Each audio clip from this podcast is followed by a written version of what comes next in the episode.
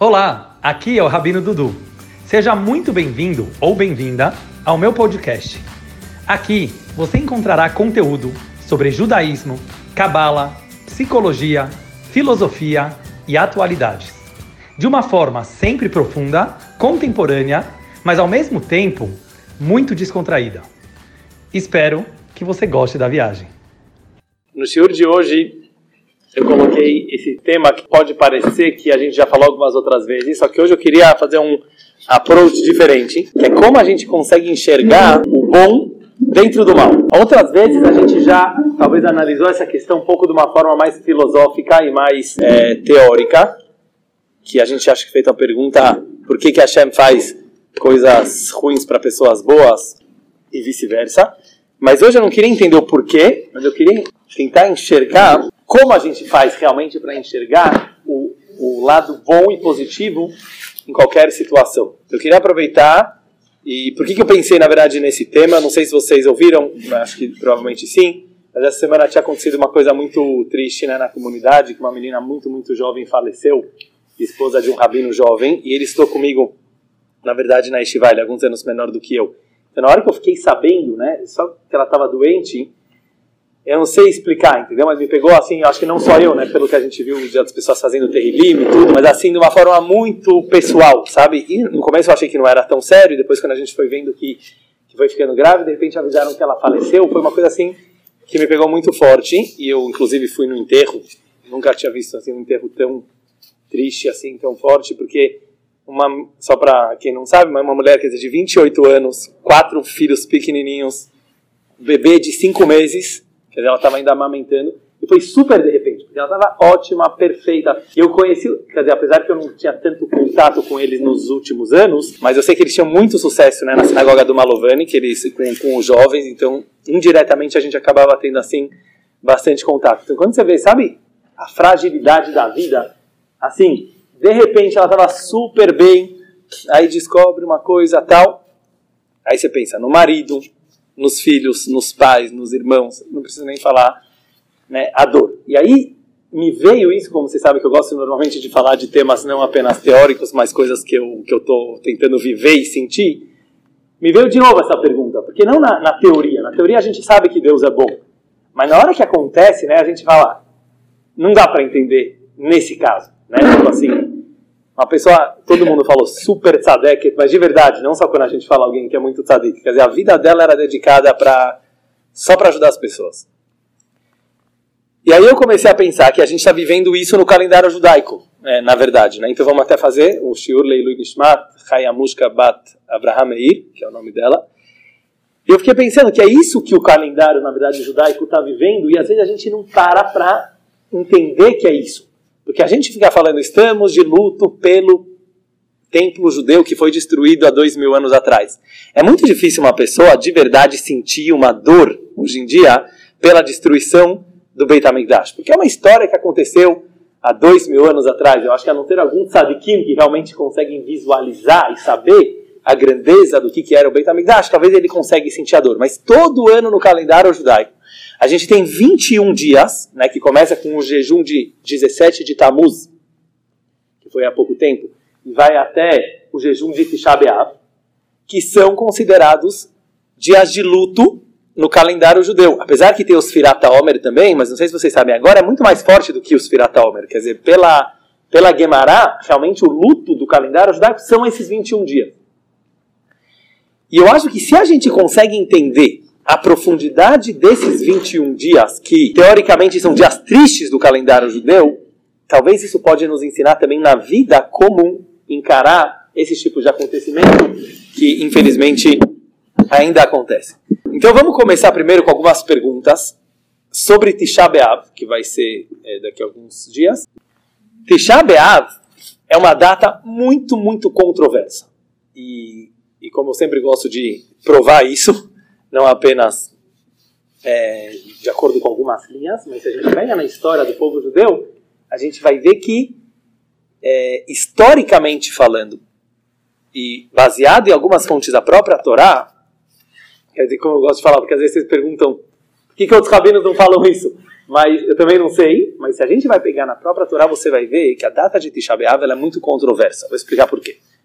Por um lado, os acontecimentos mais tristes e mais graves do povo judeu, eles realmente aconteceram nessa data. Desde o primeiro acontecimento que foi o decreto de Deus de ficar 40 anos no deserto. A gente ia entrar direto em Israel. Aí a gente sabe aquela história que o povo chorou, que não acreditaram no poder de Hashem, dos espiões, aquela história de entrar em Israel. Tisha B'Av, Deus faz o decreto, vocês vão ficar 40 anos no deserto. Depois, destruição dos dois templos sagrados, na mesma data. Certo? Um durou 410 anos, o outro durou 420 anos. Quando eles foram destruídos, um pelos babilônios, outro pelos romanos, 9 de Av. Isso foi 17 de Tammuz. Muito mais para frente na história, tem dezenas de coisas ruins que aconteceram em Tisha. Muitos acontecimentos, tanto da Inquisição como do Holocausto, ele acabavam acontecendo nessa data de Tisha B'Av. Muitos pogroms na Rússia aconteciam no dia de Tisha B'Av. Então, realmente ficou uma data marcada pela, pela tristeza. Por outro lado, quando você pega nos costumes do dia de Tisha B'Av, não sei se vocês sabem, ele é considerado um dia, como podemos chamar assim, de Yom Tov. O que quer dizer de Yom Tov? Yom Tov quer dizer, ela é uma data que a gente, por exemplo, não fala Tahanun, que é aquelas súplicas que a gente costuma pedir desculpa para Deus, que a gente só não faz essas súplicas em datas festivas. No dia de Tisha B'Av, a gente não faz esse Tahanun. No final do dia do Tisha B'Av tem uma reza muito bonita que só tem uma vez por ano, que a gente fala Nahem, que a gente fala Deus console o povo de Israel e traga. No próprio dia de Tisha B'Av, que normalmente não pode ter muitas alegrias, você faz uma reza super bonita no Minha dele, e por isso tem até alguns costumes de passear na tarde de Tisha B'Av, para já começar a acalmar um pouco o luto. E a gente começa a ver então que Tisha B'Av ele tem alguma coisa positiva também por trás. Então eu queria trazer algumas histórias para vocês. Em primeiro lugar, o Talmud, no Tratado de Yuma, conta como foi a destruição do templo. E a gente sabe que existia um costume é, que os querubins, que eram aqueles dois anjinhos que ficavam dentro da, do Kodesh HaKodashim, do lugar mais sagrado, eles ficavam virados um para o outro. E a Gemara conta, muito interessante, que tinham algumas situações diferentes. Se o povo judeu estava pecando muito, estava desunido, não estava se comportando bem, aqueles querubins viravam de costas e eles ficavam um de costas para o outro.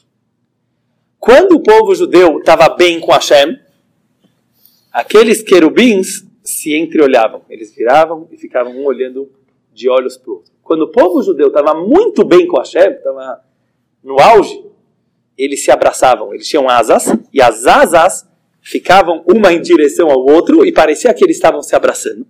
Inclusive, eles abriam a parochet, que era a cortina que tinha na entrada do Kodesh HaKodashim, já que ninguém podia entrar lá, para que o povo todo de fora conseguisse ver como aqueles querubins, que eles eram enormes, eles ficavam em cima da, da, da arca sagrada, e eles estavam se abraçando. E aí a Gemara conta um episódio muito estranho, que no momento da destruição do Beit HaMikdash, em Tisha a paroja estava aberta e o povo conseguiu enxergar que aqueles querubins estavam se abraçando. No dia de Tisha B'Av, o dia que Deus resolveu que o templo poderia ser destruído. O auge, quer dizer, o máximo para a gente do, do povo, que era a arca sagrada, ela ia ser destruída, o, o templo ia ser destruído. Na verdade, a arca foi escondida. Naquele dia, a gente vai imaginar que a relação entre o povo judeu e Hashem está muito mal. Eles deviam estar de costas um para o outro. Mas Gemara conta não. Eles estavam se olhando e eles estavam se abraçando. Muito estranho. Como pode ser? Se o povo estava tão mal, desunido, a gente sabe que tinha ódio gratuito, como pode ser que eles estavam se olhando? Mais uma pergunta. Tem um Midrash que conta que no dia de Tisha quando estava queimando o Beit HaMikdash, teve um judeu que estava passeando lá perto de Jerusalém. E ele ouviu a vaca de um árabe mugir. E o árabe, que ele era um profeta dos árabes, falou: está sendo queimado o templo dos judeus. Dois segundos depois, a vaca mugiu de novo. E o, e o árabe falou: Nasceu agora o Mashiach, o salvador dos judeus. Não sei se vocês já ouviram essa, essa história de que Mashiach nasceu em Tisha B'Av. Da onde vem a ideia que Mashiach... Dessa história que eu contei agora para vocês. A Gemara conta essa história que eu falei agora. Que no momento que estava sendo destruído o Beit HaMikdash, a Gemara não ia contar essa história só porque um árabe falou, quer dizer, existia uma verdade por trás. Foi também o momento que nasceu Mashiach. Aí você vai falar, como pode ser? Qual é a ligação entre a maior tristeza com a maior alegria? Mas nós sabemos que realmente todos os nossos livros místicos falam, e a gente tem isso até mesmo nas rezas dos jejuns, eu não sei se vocês já acompanharam, mas nas rezas dos jejuns que a gente faz pela destruição do templo, a gente sempre fala, Deus, transforme esses dias em dias de alegria. Então a mística judaica explica que quando Mashiach chegar, os dias mais alegres do ano vão ser esses dias que a gente está vivendo agora. É.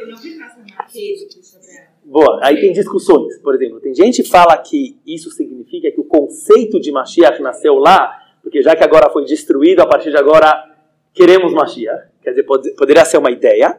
E muitos falam não, que a própria pessoa Mashiach, ele vai nascer em Tisha B'Av, não necessariamente naquele, mas em algum é, Tisha B'Av. Mas aparentemente é uma coisa espiritual. Quer dizer, eu, eu, não, eu não entendo necessariamente que foi uma coisa física, mas talvez foi a ideia de Mashiach nasceu naquele momento. Quer dizer, o conceito de Mashiach nasce, como você acabou de falar, quando tem a destruição do primeiro tempo?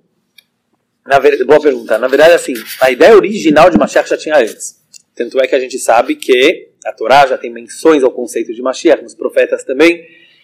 Quando eu falo agora nasce, a gente pode falar não nasce. Então, fortifica-se né, no momento que foi destruído, porque aí a gente precisou mais de Mashiach. Mas, teoricamente, tem muitas é, ideias que falam que Mashiach já poderia ter chegado com Moshe Rabbeinu. Quer dizer, a ideia de Mashiach, teoricamente, sempre poderia ter chegado. Não foi a partir desse momento, mas agora a gente precisou mais, talvez, do, do Mashiach. Com a destruição. Não, sempre teve. Na verdade, assim, se você pega no Rambam, ele fala que um dos 13 princípios do judaísmo é acreditar e esperar a vinda de Mashiach todos os dias. Então, quando a gente pega, principalmente na Torá oral, não, não vou entrar agora em todas as provas, mas Midrashim, na Gemara, você vê que a ideia de Mashiach já desde a criação do mundo. Quer dizer, tem várias menções em alusão na Torá que a criação do mundo já era sempre com o objetivo de que chegasse Mashiach. Quer dizer, não foi uma coisa que foi criada é, depois. Agora, de uma forma direta, a gente encontra isso mais no Talmud. Quer dizer, na Torá oral, você vê que sempre se falou sobre, sobre Mashiach. Agora, olha qual é a minha questão para vocês. Se quando Mashiach chegar, esses dias vão ser alegres, por que, que eles vão ser tão alegres? Você poderia falar, ah, quando acaba uma tristeza, naturalmente você fica feliz. Por que você fica feliz? Você fica feliz porque terminou aqueles momentos ruins. Mas não é isso que está escrito. Está escrito que quando o Mashiach chegar, os maiores Yamim Tovim vão ser os dias do jejum. Shiva Asar Betamuz e principalmente Tisha. Isso significa, em outras palavras, não apenas que, ah, vamos parar de jejuar, vai parar de ter coisa ruim, beleza, vamos esquecer isso. Não. Quer dizer que existe alguma coisa por trás dessas três semanas que a gente está vivendo agora. Por trás de Tisha que já agora, é isso que eu quero tentar ver com vocês, é uma espiritualidade e é uma luz muito, muito forte que tem por trás dessas datas. Como a gente já falou naquela outra aula que eu falei sobre esse conceito de bom e mal, mas que não existe coisa ruim que vem de Hashem. Se a gente realmente entender e acreditar e ter certeza, e é para ter certeza, que não existe esse negócio de Deus castigar. Eu vou querer me aprofundar um pouco nisso com vocês. Não existe esse negócio de Deus se vingar. Não existe esse negócio de Deus, porque não faz sentido nenhum um Deus todo-poderoso e infinito precisar castigar alguém. A gente já analisou isso aqui filosoficamente. Mas se a gente entender bem isso, a gente vai entender o que, quer dizer Tisha B'Av, e aí vai fazer sentido esse paradoxo de, ao mesmo tempo, ter coisas muito ruins que aconteceram nesses dias, só que ao mesmo tempo tem uma coisa muito boa por trás disso. Mais uma. Fala. Tem alguma coisa a ver? É, dizem que quando tem muita chá também tem muita fumaça, tem muito. quando tem uma força muito. muito tem, tem a ver. Tem a ver, tem a, tem a ver, mas não tão diretamente. Então, porque aqui eu vou te explicar por que não. Lá a gente pode dizer que são duas coisas separadas, mas para ter o livre-arbítrio, então quando você tem muita Kedushá, naturalmente você tem que ter o lado mal muito forte também combatendo. Aqui o que eu vou querer ver com vocês é que o próprio mal, que o próprio mal é mais profundo, entendeu? Que o próprio mal, ele pode significar uma coisa boa. Mas para isso a gente vai ter que dar uma viajada um pouquinho. Mas eu só queria trazer mais uma prova, que está num desses livros de Kabbalah, que fala o seguinte, os 21 dias que a gente está passando agora, de Shevasar Betamuz até Tisha eles dão origem aos 21 dias festivos do ano. Olha que estranho. Quantos dias pela Torá são considerados festivos? Ele enumera. São 21. Se você vai pegar Shabat, Shabat, que tem toda semana, mas é, é um tipo de festa. Sete dias de Pesach, sete dias de Sukkot, um dia de Shavuot, dois dias de Rosh Hashanah, vai dar 21, fazem as contas aí para ver se eu falei certo, Yom Kippur, um dia de Yom Kippur, dá 21. Mas o que é o estranho que ele fala? A origem dos 21 dias festivos do ano é dos 21 dias de Shiva Betamud até Como? É a coisa mais contraditória. Só o judaísmo para falar uma coisa. Por isso a gente tem que ver. No judaísmo, o conceito do bom e do mal, do triste e do alegre, eles não são como a maioria das pessoas do mundo com, com, é, costumam ver isso. Depois tem um outro livro de Kabbalah também que fala que esses 21 dias eles são equivalentes aos 21 dias de Rosh Hashanah até Simchat Torah. Também são 21 dias, que desde Rosh Hashanah até Simchat Torah, a pessoa, a gente sabe que são dias muito alegres, né? Primeiro é, começa o ano, depois tem Yom Kippur que Hashem perdoa todas as nossas averó, depois tem Sukkot e Simchat Torah que é para comemorar isso. Então como eles comparam uma coisa com a outra? Quer dizer, coisas tristes com coisas felizes. Vamos deixar agora um pouco as perguntas de lado. E eu quero ver com vocês agora, falando um pouco mais da nossa vida, eu quero ter minha participação de todas, como comecei a falar a aula de hoje. Eu não peguei esse, esse tema simplesmente porque estamos vivendo esses dias, mas porque realmente eu estava procurando para mim uma, uma resposta que fizesse sentido nisso. Eu acho que todo mundo pode ajudar porque, como a gente já falou várias vezes, as verdadeiras respostas normalmente elas não são lógicas e simplesmente é, perguntou, respondeu. Normalmente essas respostas não satisfazem a gente de verdade. Mas a gente tentar olhar um pouquinho mais profundo e a gente conseguir realmente enxergar o que, que é isso que a gente fala sempre no judaísmo, tudo que a Hashem faz é para o bem, isso também aconteceu para o bem, porque, como eu falei, nesse episódio que, me, que, que, que eu vi essa semana, eu não, eu não consegui enxergar isso. Eu posso acreditar nisso, eu posso acreditar nisso, mas enxergar como que eu vou enxergar? Entendeu? Que uma menina de seis anos tem que ouvir que a mamãe não vai mais voltar para casa. Eu não consigo. Eu não consigo entender. Daqui 20 anos vai falar, se Deus quiser, que ela ficou uma pessoa mais forte. Dá pra. Mas não dá, não dá. Sabe? Tipo assim, não, não engolir. Sabe? Tipo assim, não. Sabe como assim a coisa não engolir? Lembra que a gente falou nas aulas que a gente falou sobre isso? E não é para engolir. O judaísmo ele não é aquela coisa que fala, ah, não pode questionar. Ao contrário. É só questionando que a gente talvez é, consegue, né? Tipo assim, é, sentir e talvez ter a resposta. Para então entrar um pouco nesse tema, eu fui um pouco atrás em relação a Tisha B'Av depois a gente também tentar aplicar é, na nossa vida. Mas tem um, de, um sábio racídico, ele trouxe um exemplo e de um pai com filho, pode ser da mãe com filho, que conta assim. Um pai, ele ama muito o filho, uma mãe ama muito filho, mas nem sempre isso está tão revelado. O que, que significa? Talvez, é, principalmente esse exemplo para o pai. Hoje, graças a Deus, os pais também são mais carinhosos com os filhos, mas a gente pega na história do mundo, você vê que muitas vezes o relacionamento entre pai e filhos era uma coisa muito formal, né? era uma coisa tipo assim, respeito, respeito, respeito, mas nem sempre se revelava né, todo esse carinho e etc. Agora você vai perguntar, então esse pai não amava o filho? Claro que ele amava. O, amor natural que tinha entre pais e filhos sempre existiu. Então por isso é interessante ver desses livros que já eram de uns 200 anos atrás, mas realmente eles falavam, nem sempre o amor de um pai para um filho era uma coisa que estava tão revelada. De repente, Deus nos livre, o filho está doente. O filho caiu e se machucou. Naquela hora, pum, revela todo aquele amor. que podia estar guardado, que podia estar escondido, que podia estar oculto, naquela hora ele vai se revelar. Ele fala mais ainda. Se o filho ele começa a andar para o mau caminho, ele começa a fazer coisas erradas, ele começa a se comportar mal.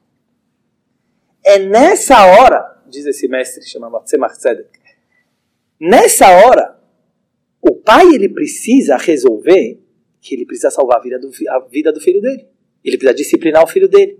É nesse momento que pode se revelar todo o amor de um pai para o seu filho. Por quê? Uma pessoa comum, ah, sou teu amigo, a gente se dá bem. Todo mundo, a gente sabe, gosta de estar com outro nos bons momentos, certo? Lógico, a gente pode também, às vezes, compartilhar os maus momentos. Mas para a pessoa conseguir educar, para a pessoa conseguir disciplinar, ela precisa ter muito, muito, muito amor. E é isso que eu queria entrar um pouco. Vamos entrar um pouco nisso, até porque eu acho que vale para questões de educação, que tem mais a ver com, com, com pais e filhos. E depois a gente vai voltar para o tema original. Mas a, a ideia é a seguinte: da onde vem o conceito disciplina? Da onde vem o conceito educação? Muita gente pensa e vocês podem até, por exemplo, me falar melhor por experiência. Quando você dá bronca nos teus filhos, quando você dá um castigo para os teus filhos, tenta pensar bem. Muita gente vai ser sincera e vai falar: ah, o dia que eu estou muito estressado, certo?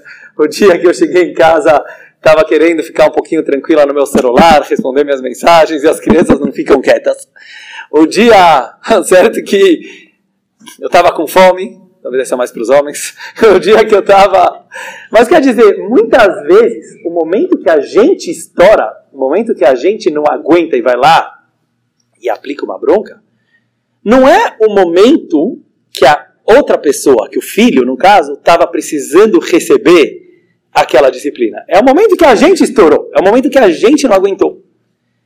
E eu acho que aqui vem uma grande dica para a educação, e eu até como professor na escola já percebi milhares de vezes isso aqui, a bronca nunca funciona quando ela é um desabafo teu. Nunca. Pode, somos seres humanos, vai acontecer. Certo? Acontece.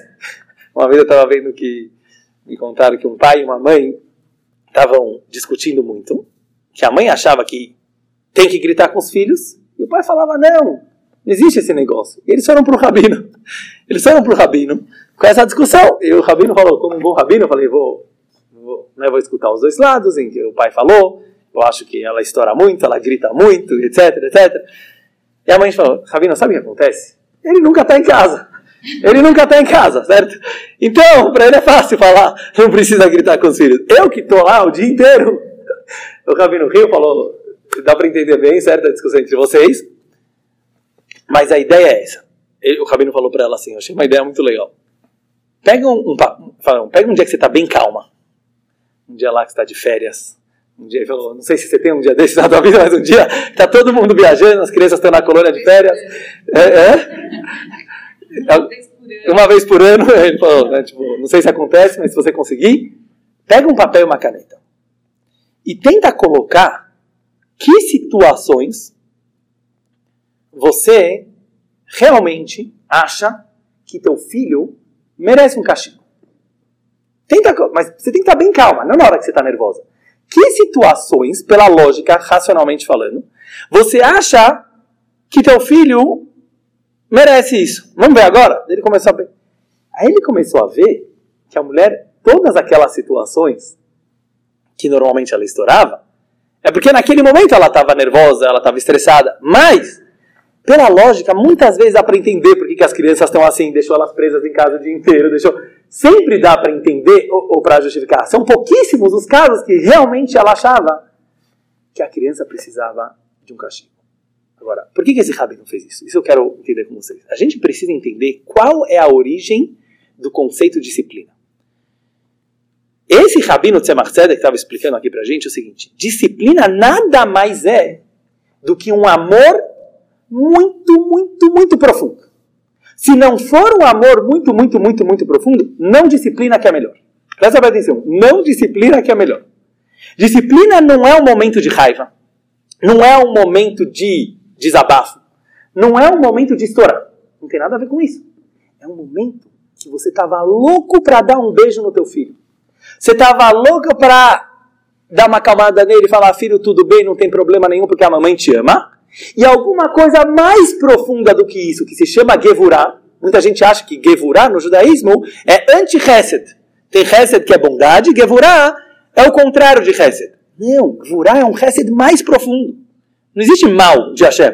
Gevurah quer dizer severidade, quer dizer o seguinte, eu consigo atingir dentro de mim um nível de intimidade com essa pessoa tão profundo, mas tão profundo, mas tão profundo, que como eu sei que passar a mão na cabeça nessa hora vai prejudicar a vida dele, como eu sei que dar um beijinho nessa hora vai atrapalhar toda a vida dele no futuro, porque ele vai virar um mimadão, e a gente sabe o que acontece, ontem mesmo, desses artigos que a gente encontra no Facebook, não sei quem, estava é, muito interessante, era um psicólogo explicando, falou, um, uma criança mimada será um adulto infeliz. E ele explica lá, não, porque é uma coisa óbvia, na verdade, só que é difícil para os pais, né, principalmente no mundo de hoje, que a gente quer dar tudo de bom e abundância, mas é aí que está o verdadeiro amor.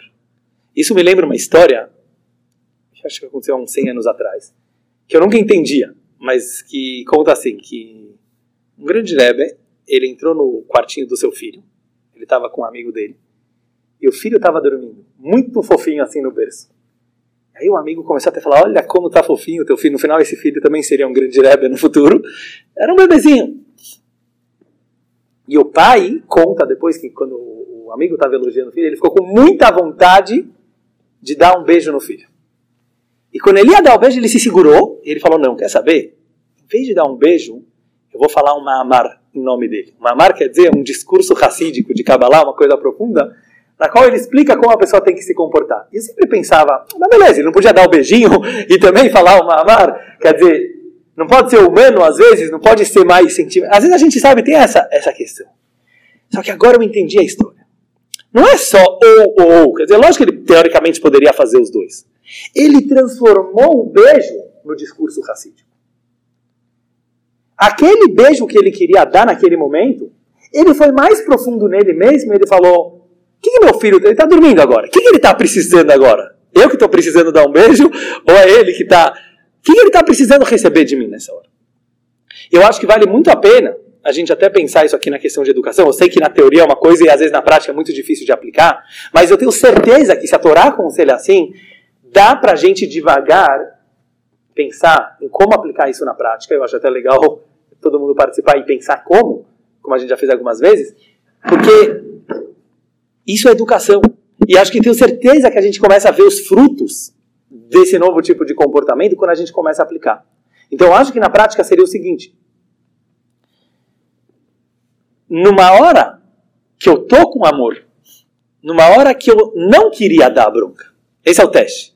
Uma, aí eu vou trabalhar comigo mesmo. E eu vou respirar fundo. E eu vou fazer uma cara de bravo. Tem que fazer o show inteiro, certo? Não é só o show. Quer dizer, é verdade. Eu falo show, mas não é para ser show, na verdade. É, e eu vou conseguir dar uma bronca que meu filho vai sentir nas entrelinhas da, da bronca o quanto eu amo ele. Se ele não sentir nas entrelinhas da bronca o quanto eu amo ele, a bronca não vai funcionar. A bronca ela é uma expressão de amor mais profunda do que o presente de aniversário, do que o computador, do que o iPhone que eu vou dar para ele. Não, é uma coisa que só a mãe pode fazer, só o pai pode fazer. Se eu conseguir fazer isso, com o tempo, o filho, o aluno, ele começa a perceber o quão ele é amado. Então, olha que louco. Por que eu estou contando tudo isso? Para a gente chegar numa coisa muito louca do nosso mundo. Todos nós precisamos de limites, e a gente sabe disso. A gente sabe que não é todo mundo que consegue botar limites na nossa vida, principalmente no mundo tão liberal de hoje, a gente não quer receber regras de ninguém. Mas eu, eu vejo na geração dos jovens, eu mesmo, a gente está clamando por limites. A gente quer regras, só que a gente não quer aceitar regras de qualquer lugar. Certo? Quem é você para impor? A gente quer regras de quem ama. E quem me ama de verdade? Alguém que fica o dia inteiro no celular? Alguém que fica Estou levantando para nós mesmos, entendeu? Quer dizer, sem querer criticar ninguém, mas lógico que uma mãe ama um filho, lógico, mas será que a gente realmente está revelando todo esse amor que a gente podia dar? Mas se a gente começa a perceber que o amor, ele não é contraditório com a disciplina, ao contrário, a disciplina é uma forma mais profunda de amor, aí a gente começa a entrar em judaísmo. Essa é a história de Yitzhak e Abraham. Abraham ele era o nosso patriarca da bondade. Chesed. Chesed le Abraham, está escrito na Torá. Ele sentava o dia inteiro na tenda, no calor, ficava recebendo convidados, não discriminava entre pessoas, podia ser monoteísta, podia ser idólatra, ele dava comida, ele lavava os pés da pessoa, ele deixava dormir. Ele era pura, pura bondade. De repente ele tem um filho, Yitzhak. Diz a Torá, Yitzhak ele era mais tímido, era mais severo, de acordo com a Kabbalah ele era Gevurah, ele era pura severidade. Você vai falar, como que Abraham tem um filho contrário dele? Como que ele pode ter um filho que era contrário dele? Mas o Midrash conta que Abraham e Isaac tinham a mesma cara. Mas como? Um cara super bonzinho, um cara super severo. Normalmente o rosto ele, ele expressa um pouco né, as características daquela pessoa. Então aqui vem uma, uma explicação muito profunda de Kabbalah que eu acho muito prática também. Diz a Torá: Abraham holidet Yitzhak. Abraham deu a luz a Yitzhak. Sabe o que é judaísmo? A severidade nasce da bondade. Não é uma severidade pura. Abraham, ele era amoroso. Isaac, ele era mais amoroso do que Abraham. Ele era mais carinhoso do que Abraham. Ele era mais íntimo com as pessoas do que o Abraham. E por isso ele conseguiu atingir um nível na qual a bondade dele vinha através de disciplina. Tem pessoas que a gente conhece por natureza que elas são muito cri-cris, a gente fala, certo? Por natureza, tem pessoa que é mais de boa, relax, como a gente já falou, tem pessoas que têm uma personalidade mais dura. Ele vai ter que canalizar isso para um lado bom. Mas a pessoa que ela tem uma personalidade mais dura, não tem nada a ver dele ser uma pessoa má e nem mesmo dele ser uma pessoa egoísta. Não. É um estilo de personalidade. Mas se ele consegue revelar que, na verdade, essa gevurá dele é uma bondade muito profunda, ele se torna uma pessoa muito, muito amorosa. E por isso que os profetas dizem que quando Mashiach chegar, nós falaremos para Yitzhak, você é o nosso pai. É muito interessante, porque normalmente o Yitzhak é o menos famoso dos três, porque o Abraham foi o primeiro judeu, Yaakov, ele foi a gente fala que ele foi a perfeição, porque ele foi o terceiro, ele que se chamou Israel, ele era a mistura de Abraham com Yitzhak, mas os profetas, se não me engano, é em Isaías, fala, quando Mashiach chegar, a gente vai falar para Yitzhak, você é o nosso pai. Sabe por quê? Porque na era messiânica vai se revelar o amor que tem nas trevas, o amor que tem nessa severidade. Como na verdade toda a escuridão do mundo que a gente está passando, ela foi uma prova do amor divino, como a gente vai tentar enxergar daqui a pouco e na história de Tisha B'Av. Mas primeiro eu queria trazer muito forte esse conceito. A gente precisa interiorizar que existe uma ideia no mundo, eu não quero entrar agora por que, que Hashem fez assim, mas existe uma ideia no mundo no qual a disciplina é, o maior, é a maior prova de amor que a gente pode conhecer. Isso não quer dizer que não tem que ter momentos relax. Isso não quer dizer que não tem que ter equilíbrio. Quer dizer, óbvio que tem férias e tem tudo. Mas vamos tentar perceber entre nós mesmos, sabe? A pessoa com seu marido, a pessoa com os filhos, a pessoa com os amigos. Eu acho que está muito oba-oba hoje em dia. Não sei, tipo, assim, talvez por causa até da Instagram e Facebook, estou falando mídias sociais, às vezes fica parecendo né? Tinha até alguém falando, não sei, teve um, um casal que se separou, mas eles só apareciam bem no Instagram. Alguém estava me falando, ah, a pessoa estava mal, eu não acredito, eu achei que eles não estavam zoando. A pessoa falou, estavam muito bem. Aí tinha um outro que estava com a gente, riu falou, você acha que a vida da pessoa é como tá no Instagram? Mas às vezes parece, quer dizer, lógico que a pessoa não fica 24 horas por dia rindo, né? Mas ninguém quer postar é, a hora negativa. Mas eu estou querendo dizer que tudo isso e outras coisas da nossa vida de hoje, elas deixam a nossa vida um pouco mais superficial e às vezes pode levar a, a uma ideia de que isso é o legal, de que o legal é estar tá toda hora em festa, em oba-oba e etc. E a gente não percebe que a gente está perdendo momentos de intimidade que eles só acontecem quando tem seriedade, que eles só acontecem quando, sabe, pode sentar todo mundo junto para falar de uma coisa séria e não necessariamente é, contar piada ou tá rindo. Mesmo entre família, mesmo é, é, entre amigos. E nessas horas você começa a descobrir a outra pessoa muito mais do que simplesmente quando tá. Porque senão parece um grande social. Eu não sei se vocês estão, sabem, quer dizer, o social ficou tão forte que às vezes fica só no social. Também é importante, mas não pode ficar só. E é esse ponto que eu queria trazer. A intimidade ela está muito ligada com esse lado da severidade. Com isso, a gente pode começar a entender a história de Tisha B'Av. Me veio, eu só quero falar mais uma historinha que me veio agora na cabeça, que foi desse mesmo Rebbe Tzemach. Ah, Davi, não pode? Tô brincando. Tô brincando. Quem precisa, pode ser. É, veio uma, uma ideia que esse mesmo Rabino Tzemach agora, que é uma história muito engraçada, mas acho que ela é, pode ajudar a gente a entender. Ele era bebê, e a mãe dele faleceu muito cedo, tem toda uma história que ela percebeu que o pai dela, que era o Alter Ebe, que é o fundador de Hassidut, Chabad, ele ia falecer muito cedo. Então ela trocou a vida dela pela do pai, foi uma coisa toda mística que ela chamou rabinos e fez um tribunal, porque tinha um decreto sobre o pai, e ela aceitou falecer muito jovem no lugar do pai, para o pai continuar exercendo a liderança dele, mas ela pediu uma coisa só para o pai, ela falou para o pai, eu quero que você cuida do meu filho como se fosse teu. E ela faleceu, realmente naquela data, na véspera de Rosh Hashanah, e o pai adotou praticamente o neto, então ele ficava debaixo do talis dele, e no final ele foi, eh, esse Tzemach que foi um grande rebbe também. Conta uma das histórias, que quando ele era muito pequeno, acho que um, dois anos, ele estava no, no colo do Zeide, no colo do vovô. Ele começou, eu vi há pouco tempo a história, eu nunca tinha ouvido, achei ela muito interessante. Ele começou a mexer na barba do vô. Falar, Zeide, Zeide, vovô, vovô. Aí o vô olhou para ele sério e falou, esse não é o vovô, isso é a barba do vovô. Aí ele começou a mexer no olho.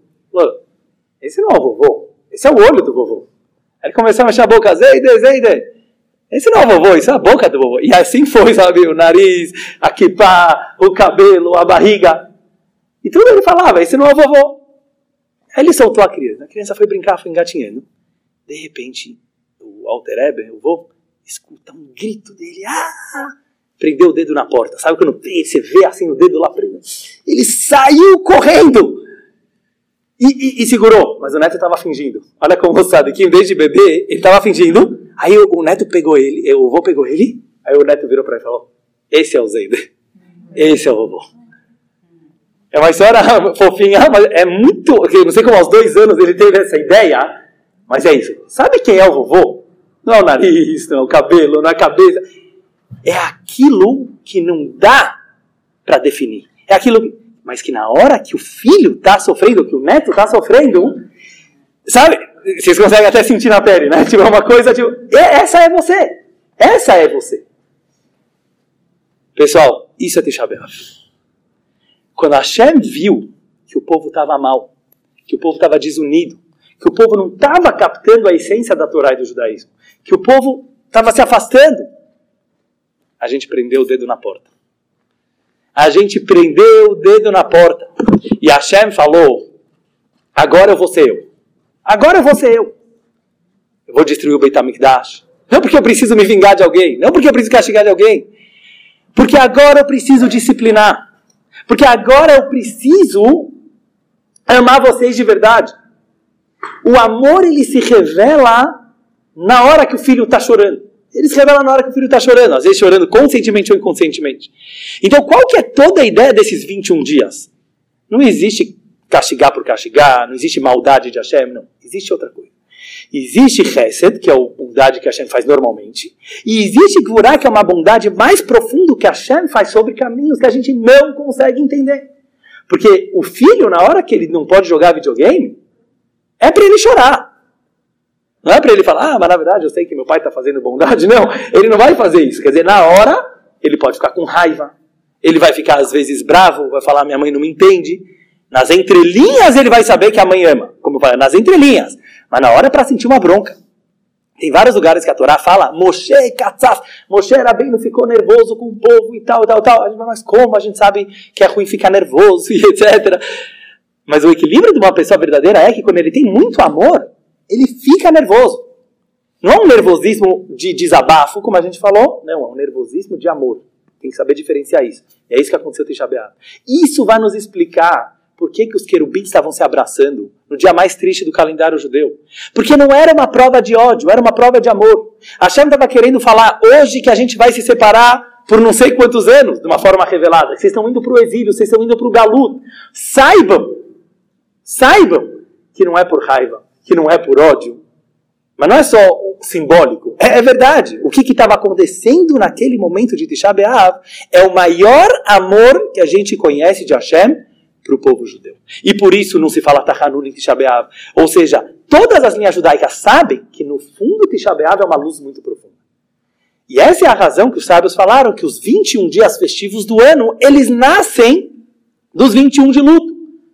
Porque enquanto outras religiões, outras linhas, eles olham muito essa questão do bem e do mal como se fosse uma dualidade muito clara, sabe? Você tem o bem e você tem o mal e tem uma guerra acontecendo entre os dois, etc, etc, etc. A gente sabe que no judaísmo, no fundo, o mal nada mais é do que um bem mais profundo. Então, até mesmo o nosso Yetzerarai, a nossa vontade de pecar e a nossa vontade de ir para o caminho mal, ela também, eu não vou entrar nisso agora, mas ela também é uma forma de fazer a pessoa crescer mais ainda. E essa é o mugido da vaca. Quando nasceu Tisha B'Av, nasceu Mashiach. Porque toda a ideia profunda que Hashem fez acontecer, esses dois mil anos, mais de dois mil anos que a gente já está no exílio, é para chegar numa luz que ela é muito mais forte no final, que ela vai ser revelada, se Deus quiser, em breve com a vinda de Mashiach. Mas o ponto que eu queria falar é que não é só quando Mashiach chegar que a gente precisa saber isso. Hoje a gente já pode saber disso. Qual é a aplicação prática, na minha opinião? A aplicação prática é a gente começar não simplesmente saber que no fundo Hashem não fez tudo isso aqui por mal, isso a gente já tem fé. Mas como eu falei no começo da aula, começar a enxergar isso. Vamos tentar começar a enxergar severidade como intimidade. Não como maldade, não como castigo, mas talvez como intimidade. Talvez dar uma dura em alguém, como eu estava querendo falar, talvez trazer um pouquinho na nossa vida. No caso da menina que aconteceu agora, eu não consigo entender. Mas uma coisa eu percebi, eu posso falar do que, que eu percebi. Em mim, que sou uma pessoa que não sou da família, que sou uma pessoa que estou fora, que simplesmente. Mas mexeu tanto comigo, eu não posso falar que foi uma coisa boa, mas eu posso falar uma coisa. De alguma forma, me fez ficar uma pessoa melhor.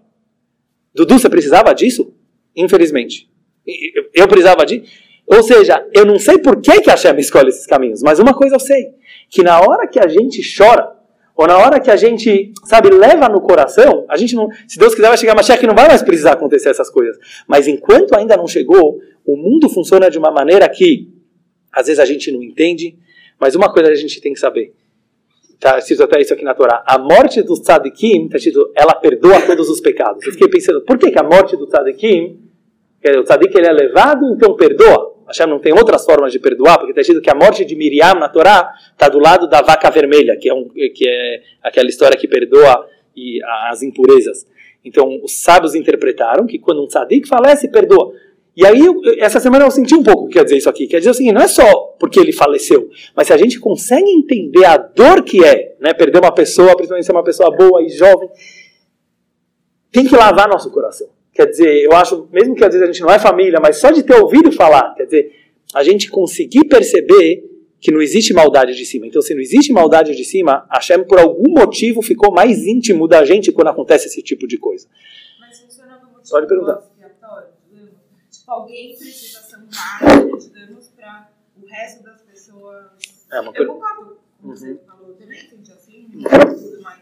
Tipo, precisa alguém pagar o? Pastor, se, olhando, do- é muito forte essa pergunta que você fez. Inclusive, alguns rabinos que estavam no enterro falou isso. O rabino falou, mexeu com toda a comunidade, então a gente tem que saber, porque está escrito isso aqui na Torá, que quando é uma coisa que mexe com muita gente, ele falou exatamente o que você falou. Mas eu acho assim, tem a forma mais superficial de olhar e mais íntima de olhar. Olhando de uma forma mais superficial, aí eh, vai ter a tua pergunta que você fez, a gente falar, porque é uma palavra muito forte, né? Você falar um bode expiatório. Mas quer dizer assim, por que, que Hashem escolhe levar uma pessoa? E a resposta é sim. Ah, a gente encontra isso na nossa história sobre os filhos de Aharon, sobre que Hashem ele escolhe os mais puros, os mais sadiquim. Mas isso. Não, é, é assim, ele escolhe o mais sadiquim e é verdade. Isso aqui tem várias, várias, várias. Isso me leva História a da nossa história. Quando você escuta, não é a primeira história de Não é. jovem que aí todo mundo fala, ah, era muito especial. Eu não sei se as pessoas falam isso depois que falece, tipo, pra Uhum. mas eu acho que não, eu acho que realmente eram Uhum. Pessoas, assim, mais iluminadas, mais especiais. Mas aí, às vezes eu paro e penso. Então eu não vou querer ser especial. Especial. Sim! É, eu não pensei nisso. Ah, Até eu, eu também penso. Mas cadê o. Ótimo. Mas aí, Rafa, mas é aqui que eu quero E chegar. Então. Isso, Rava, mas deixa eu explicar uma coisa. Mas é aqui que eu quero chegar. Mas é ótimo que você fez isso. Mas por isso que eu falei do superficial e do íntimo. A gente tem que, óbvio, que olhando do, quando eu falo superficial, só para explicar, não quero dizer que é falso e etc. Mas quero dizer assim, quando a gente olha de fora, depois que aconteceu, como você falou, aí eu pensei a mesma coisa que você falar, ah, então é melhor não ser tão tzadik, certo? É melhor ser, pelo menos eu vou estar, eu vou estar, quem falou que achamos que aqui todo mundo, mas aí, não, mas pensa bem, como isso é olhar de uma forma, como eu sempre falo, não é um point system, não é um jogo, entendeu? Tipo, assim, ah, agora vou tirar essa peça do tabuleiro. Isso a gente fala nessas palavras para a gente conseguir entender um pouquinho do que, que a gente acha que é o jogo de Hashem, que é a maneira. Mas não é um jogo. É uma coisa muito verdadeira, uma coisa muito íntima. Então, eu quero dizer o seguinte: essa menina, não é que ela pensou, né, com certeza, ah, você um tzadik, mas eu sei que ser bode. Óbvio que não. Mas quer dizer o seguinte: ela era o que, que ela era, certo? Agora, o jeito que a Hashem planeja as coisas, a gente não tem nem noção. Então, Rafa, tentando te responder a pergunta, eu quero falar o seguinte: eu acho que toda a ideia do que eu estou querendo falar é a gente parar de olhar. Óbvio que a gente não entende todos os caminhos de Hashem. Então, eu acho, responder, eu não acho que é tão claro do jeito que falou. Tem muitos sadikim, murim, que viveram 120 anos. Então, não é uma regra, ah, se alguém é tão sadik, então agora Hashem vai tirar. Como você falou, muitas vezes, logo, depois que aconteceu. Mas esse é o judaísmo. O judaísmo é assim, depois que aconteceu, e a gente sabe que nada acontece por acaso, tem uma frase muito bonita que está no Tanakh, que se fala sobre quando tem coisas assim. Ve'ahai e tenelibo. O vivo deve colocar no seu coração. É uma palavra, eu acho muito bonita. Ve'achai e tenelibo. Quer dizer, quando você visita um lutado, para que serve todos esses costumes de luto e vai no cemitério e vai não sei o que lá? O judaísmo não é, é para baixo, é para cima. Mas existe uma. O vivo tem que colocar no coração o que aconteceu.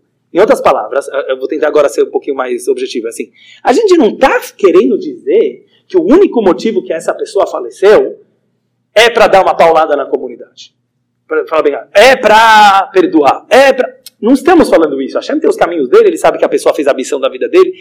Mas o importante para quem está assistindo, eu acho que é uma coisa que é legal para a gente interpretar sobre todas as coisas da nossa vida. Quando você assiste um certo episódio, você não deve deixar os episódios passarem como se não fossem com você, principalmente se ele é muito impactante e muito forte. E você tem que falar, eu vou continuar sendo a mesma pessoa como se isso aqui não tivesse acontecido. Então a questão Viver uma vida íntima quer dizer o seguinte: eu não preciso entender todos os motivos de Hashem, e eu não estou justificando os motivos de Hashem, mas eu estou querendo dizer por que, que eu precisei ficar sabendo dessa história? Por que, que eu fui tão mexido por causa dessa história? Porque e a resposta é sim, é para você fazer chuva, é para você se mexer, é para você ser uma pessoa diferente. Então, uma história dessa, para quem está a gente ainda está no seu lugar, pessoas que ainda estão mais longe às vezes, sim. Nossa, uma pessoa de Torá, aconteceu isso, sabe? Então é uma coisa que a mensagem acaba não sendo tão positiva. Sim, eu, eu, eu pensei assim que você falou. Alguém que vai olhar de fora vai falar, ah, quer dizer. É, lembra que a gente falou, pode ser uma pessoa super religiosa e a Shem faz isso com ela. Mas lembra que eu sempre. Desculpa uma coisa, por isso eu acho importante do nosso grupo, né, para quem vem há mais tempo sabe que a gente tem essa linha. A gente não pode olhar, a gente já falou várias vezes, mesmo antes disso acontecer, eu sempre falei, o judaísmo não é 2 mais 2 é 4. A vida não é mais 2 é Quer dizer, óbvio que não é assim que todo mundo que é religioso se dá bem, todo mundo que não é religioso dá mal. Faz tempo que a gente já falou isso e a gente sabe que não é assim e não é para enxergar a vida assim. Ser uma pessoa íntima quer dizer é, não ficar olhando a coisa de uma forma tão quadrada, e sim, muito mais de uma forma vivencial. É isso que eu estou tentando passar, é que não tem muitas palavras às vezes para. Mas quer dizer assim, você perguntar não tanto a questão global, sabe? Como se você fosse o sócio de Hashem aí para planejar o mundo, falar, Deus, por que, que. Às vezes a gente fala dessa forma, Deus, por que, que você precisou fazer isso? Mas, no fundo, a gente acredita que ele sabe os motivos. Mas não é tanto entender o planejamento, porque a gente não entende muita coisa, a gente não entende o tsunami, a gente não entende o holocausto, a gente já sabe que há muito tempo a gente não entende muita coisa. A pergunta é. Sabe o que é dizer uma pessoa prime? É, é, eu estou tentando passar um conceito, mas que, que eu já falei várias vezes, mas hoje eu quero dar um passo a mais nele. Prime quer dizer uma pessoa íntima. Em Hassidut, em geral, ser uma pessoa pnimi e não hitsoni, quer dizer, ser uma pessoa íntima e não uma pessoa exterior, é a coisa mais importante que uma pessoa pode ter. Uma pessoa pnimi, tem muita, eu vou querer fazer outras aulas sobre isso porque eu acho que é legal, mas é a ideia de ser uma pessoa pnimi quer dizer não ficar tanto em questões que não dependem de você e que não tem nada a ver com a tua vida e que você gosta de falar sobre ela simplesmente é, para desviar o assunto da tua própria responsabilidade, ser uma pessoa prima quer dizer você, você, beleza, tem muitas perguntas sobre a Shem, temos mesmo, mas a pergunta é Prime, você, você, o que você aprendeu dessa história? Entendeu? O que, que você, como essa história mexeu com você? Porque essa é a resposta verdadeira para você. Porque a, a, maneira como essa história mexe com você, quer dizer, se eu olhar de uma forma oficial, putz, então ela era muito religiosa, então eu posso chegar nessa conclusão que você falou. Então não vale a pena a sessão sendo assim. Agora, se olhar de uma forma prima, quer dizer, essa é a lição que você aprende da história, talvez toda a vida vale a pena ser isso. Mesmo vivendo 20 anos. Mesmo O que, que é viver? Entendeu? Quer dizer, você. É? É, não, não, eu não. Eu não acho que você. Tem alguma coisa por trás. Você tem, não, óbvio que ela tem a recompensa dela, mas eu sempre gosto de pegar, porque assim, é, como você, é muito fácil responder isso, né? Como a gente fala, no mundo vindouro vai dar tudo certo. Também é verdade. Mas eu quando falo, de novo, Pnimi quer dizer, é mais profundo do que isso. Fora acreditar que ela vai ter uma recompensa, já vou discutir só. Fora acreditar que ela vai ter uma recompensa, e óbvio que ela fez a missão da vida dela, todas aquelas coisas que a gente fala. Mas ser uma pessoa prima, em geral, Hassidut é, gosta mais disso, quer dizer, foi doloroso. Teve um assunto aqui negativo aos nossos olhos, entendeu? Quer dizer, teve uma coisa aqui que a gente pode falar que essa pessoa podia ter vivido mais, mais anos e ver os filhos dela e os netos dela porque o judaísmo ele é pró-vida, como eu sempre falo. O judaísmo não é essa religião que fala morreu em nome de Deus é bom. Não, depois aconteceu, a gente Messirut Nefesh. Mas a gente queria ela aqui. Por isso, quando o Mashiach chegar, vai ter ressurreição dos mortos. A gente, a gente quer as pessoas aqui. Então, eu acho que a ideia mais prima é a gente pegar. É, já, já vou discutir, mas eu queria passar. Eu, eu, posso passar só de mim, né? Porque cada um. Prime é isso, você só pode falar de você. Eu, eu não consigo falar. Mas para mim, a coisa, por exemplo, pegou forte. Porque eu vou falar para mim. Era um amigo que eu não via há muito tempo, desde a Yeshiva, etc. E na hora que estava acontecendo tudo, eu senti que ele era meu irmão. Eu senti realmente. É, eu não consigo nem explicar, entendeu? Óbvio que não se compara com a dor que ele sentiu, mas foi uma coisa assim que eu quase senti, sabe? O que, que é para o marido? Porque eu, eu, sei que tem a posição de todos, mas para mim pegou mais esse lado. Quer dizer, para ele agora dá uma interrompida na vida dele. Ele construiu uma vida, dedicou, não sei o que lá, um super gente boa, é, super bom. E aí eu já estava sentindo isso, e aí eu vou até contar para você, mas eu cheguei no cemitério. Cheguei até mais cedo porque eu sou amigo de um dos tios, né, da, da menina, e, que chegou do Rio de Janeiro e eu levei ele lá, estava marcado meio-dia, eu cheguei 11 e meia. Normalmente eu não costumo até chegar tão antes assim, né? Sabe quando você não tem nem cara para para chegar numa situação dessas assim? Aí eu cheguei, eu vi ele de longe, falei, vou lá, não vou. Sabe, às vezes, às vezes eu fico meio assim, até de dar um abraço, porque o que, que é o meu abraço? Para mim, a dor que eles estavam sentindo era tão, mais tão, mais tão, que eu não tinha nem o que fazer. Então eu fiquei um pouquinho no meu canto lá, fazendo Tehillim, e aí eu vi que as pessoas estavam chegando, até muitos não religiosos que vão na sinagoga do Malovani, que estavam lá. Aí eu falei, quer saber, eu vou, eu vou ir lá falar com ele. Aí parei de falar Tehillim, e dei um abraço nele, a gente chorou junto, e ele falou para mim assim, eu não estava nem imaginando, faz anos que a gente não conversava. Ele falou, vou precisar muito, muito da tua ajuda, o marido falou, não, o Abraham, porque eu sei que você passou, porque já que minha mãe faleceu cedo, ele falou, eu sei que você, que você passou muito na vida, eu vou precisar muito da tua ajuda. E naquilo, na hora, a gente chorou mais, mas para mim foi uma coisa... Ele me consolou, eu não sei explicar, mas é como, tipo assim, eu achei que eu não podia fazer nada por ele, tipo, perante a grandeza do que estava acontecendo lá. Na hora que ele falou isso aqui para mim, foi, entendeu? Quer dizer, uma coisa, tipo, real, quer dizer, tinha milhares de pessoas lá, ele, ele falou uma coisa para mim, entendeu? Mas foi realmente, parecia que ele leu que eu estava sofrendo já alguns dias junto com ele, mesmo que há muitos dias a gente não falava. Então, para mim, deu uma mudada na minha vida. Posso falar assim, quer dizer, é uma coisa que aconteceu com eles, mas é uma coisa que, que mexeu. Então, é isso que eu estou querendo dizer. Para mim, eu sei o que aconteceu com o falecimento dessa menina. Para mim, eu sei, entendeu? E eu vou tentar santificar o nome dela no que, que aquilo mexeu é, comigo. Óbvio que tentando ajudar os filhos no que, que eu puder, e o marido, vou, agora vai ficar sozinho em casa, vou tentar ir na casa dele, estudar com ele, conversar com ele. Mas é, é isso que eu estou querendo te dizer, né? A gente tentar trazer as coisas de uma forma mais íntima. Então, trazendo agora, você queria falar? Desculpa. É, eu entendo que tem a questão do compromisso, quer dizer, toda história tem, tem uma função para te comprometer de algum jeito. Uhum. Só que o que me pega, assim, por exemplo, há pouco tempo, eu também perdi minha mãe muito cedo. Uhum. E há pouco tempo uma pessoa faleceu e eu não sou de rezar pessoas, e eu fui, rezei com Kavaná, não sei o quê, e não adiantou. Né? Não que não adiantou. Ela faleceu. E, e dessa, como eu não tenho tanta. não conhecia, tal, não sei o quê, mas lógico que toca muito, até o dia que ela faleceu, é o dia que eu vi que você postou da letra, eu estava Uhum. fazendo e tal. Mas assim, tem uma coisa que. eu- aí eu, não- eu falei, putz, você vê, não adianta tanta reza, tanta reza e ela foi embora. pediu o sofrimento, né? Não, eu sei, mas Mas Esse foi teu sentimento. veio. Mas você sabe que é, o marido dela acho que escreveu É, uma mensagem sobre isso. Que ele, não sei, no olhar dele ele sentiu que essa reza de uma certa forma. Não, eu sei, mas pra mim veio uma coisa de um santo. Uhum. É, também, uma É. pessoa pensar nisso. Mas- é, realmente Porque, é na verdade, né? é, não, eu tô te falando porque às vezes vem esse outro lado, de, em vez de você se conectar em estar mais próximo da Torá, da- Grazi, mas é isso que, que a te falou. Mas tenta entender dessa forma. É isso que eu tô querendo te dizer. Eu acho que pra gente ser uma pessoa mais íntima. Ser uma pessoa mais íntima quer dizer assim, eu- vamos pegar o exemplo da mensagem que ele mandou, que eu também achei de um santo, quer dizer, uma coisa excepcional, mas ele não fez isso de uma forma É. formal, não, querendo dizer, ou para influenciar. Eu, eu conheço ele, eu conheço ele.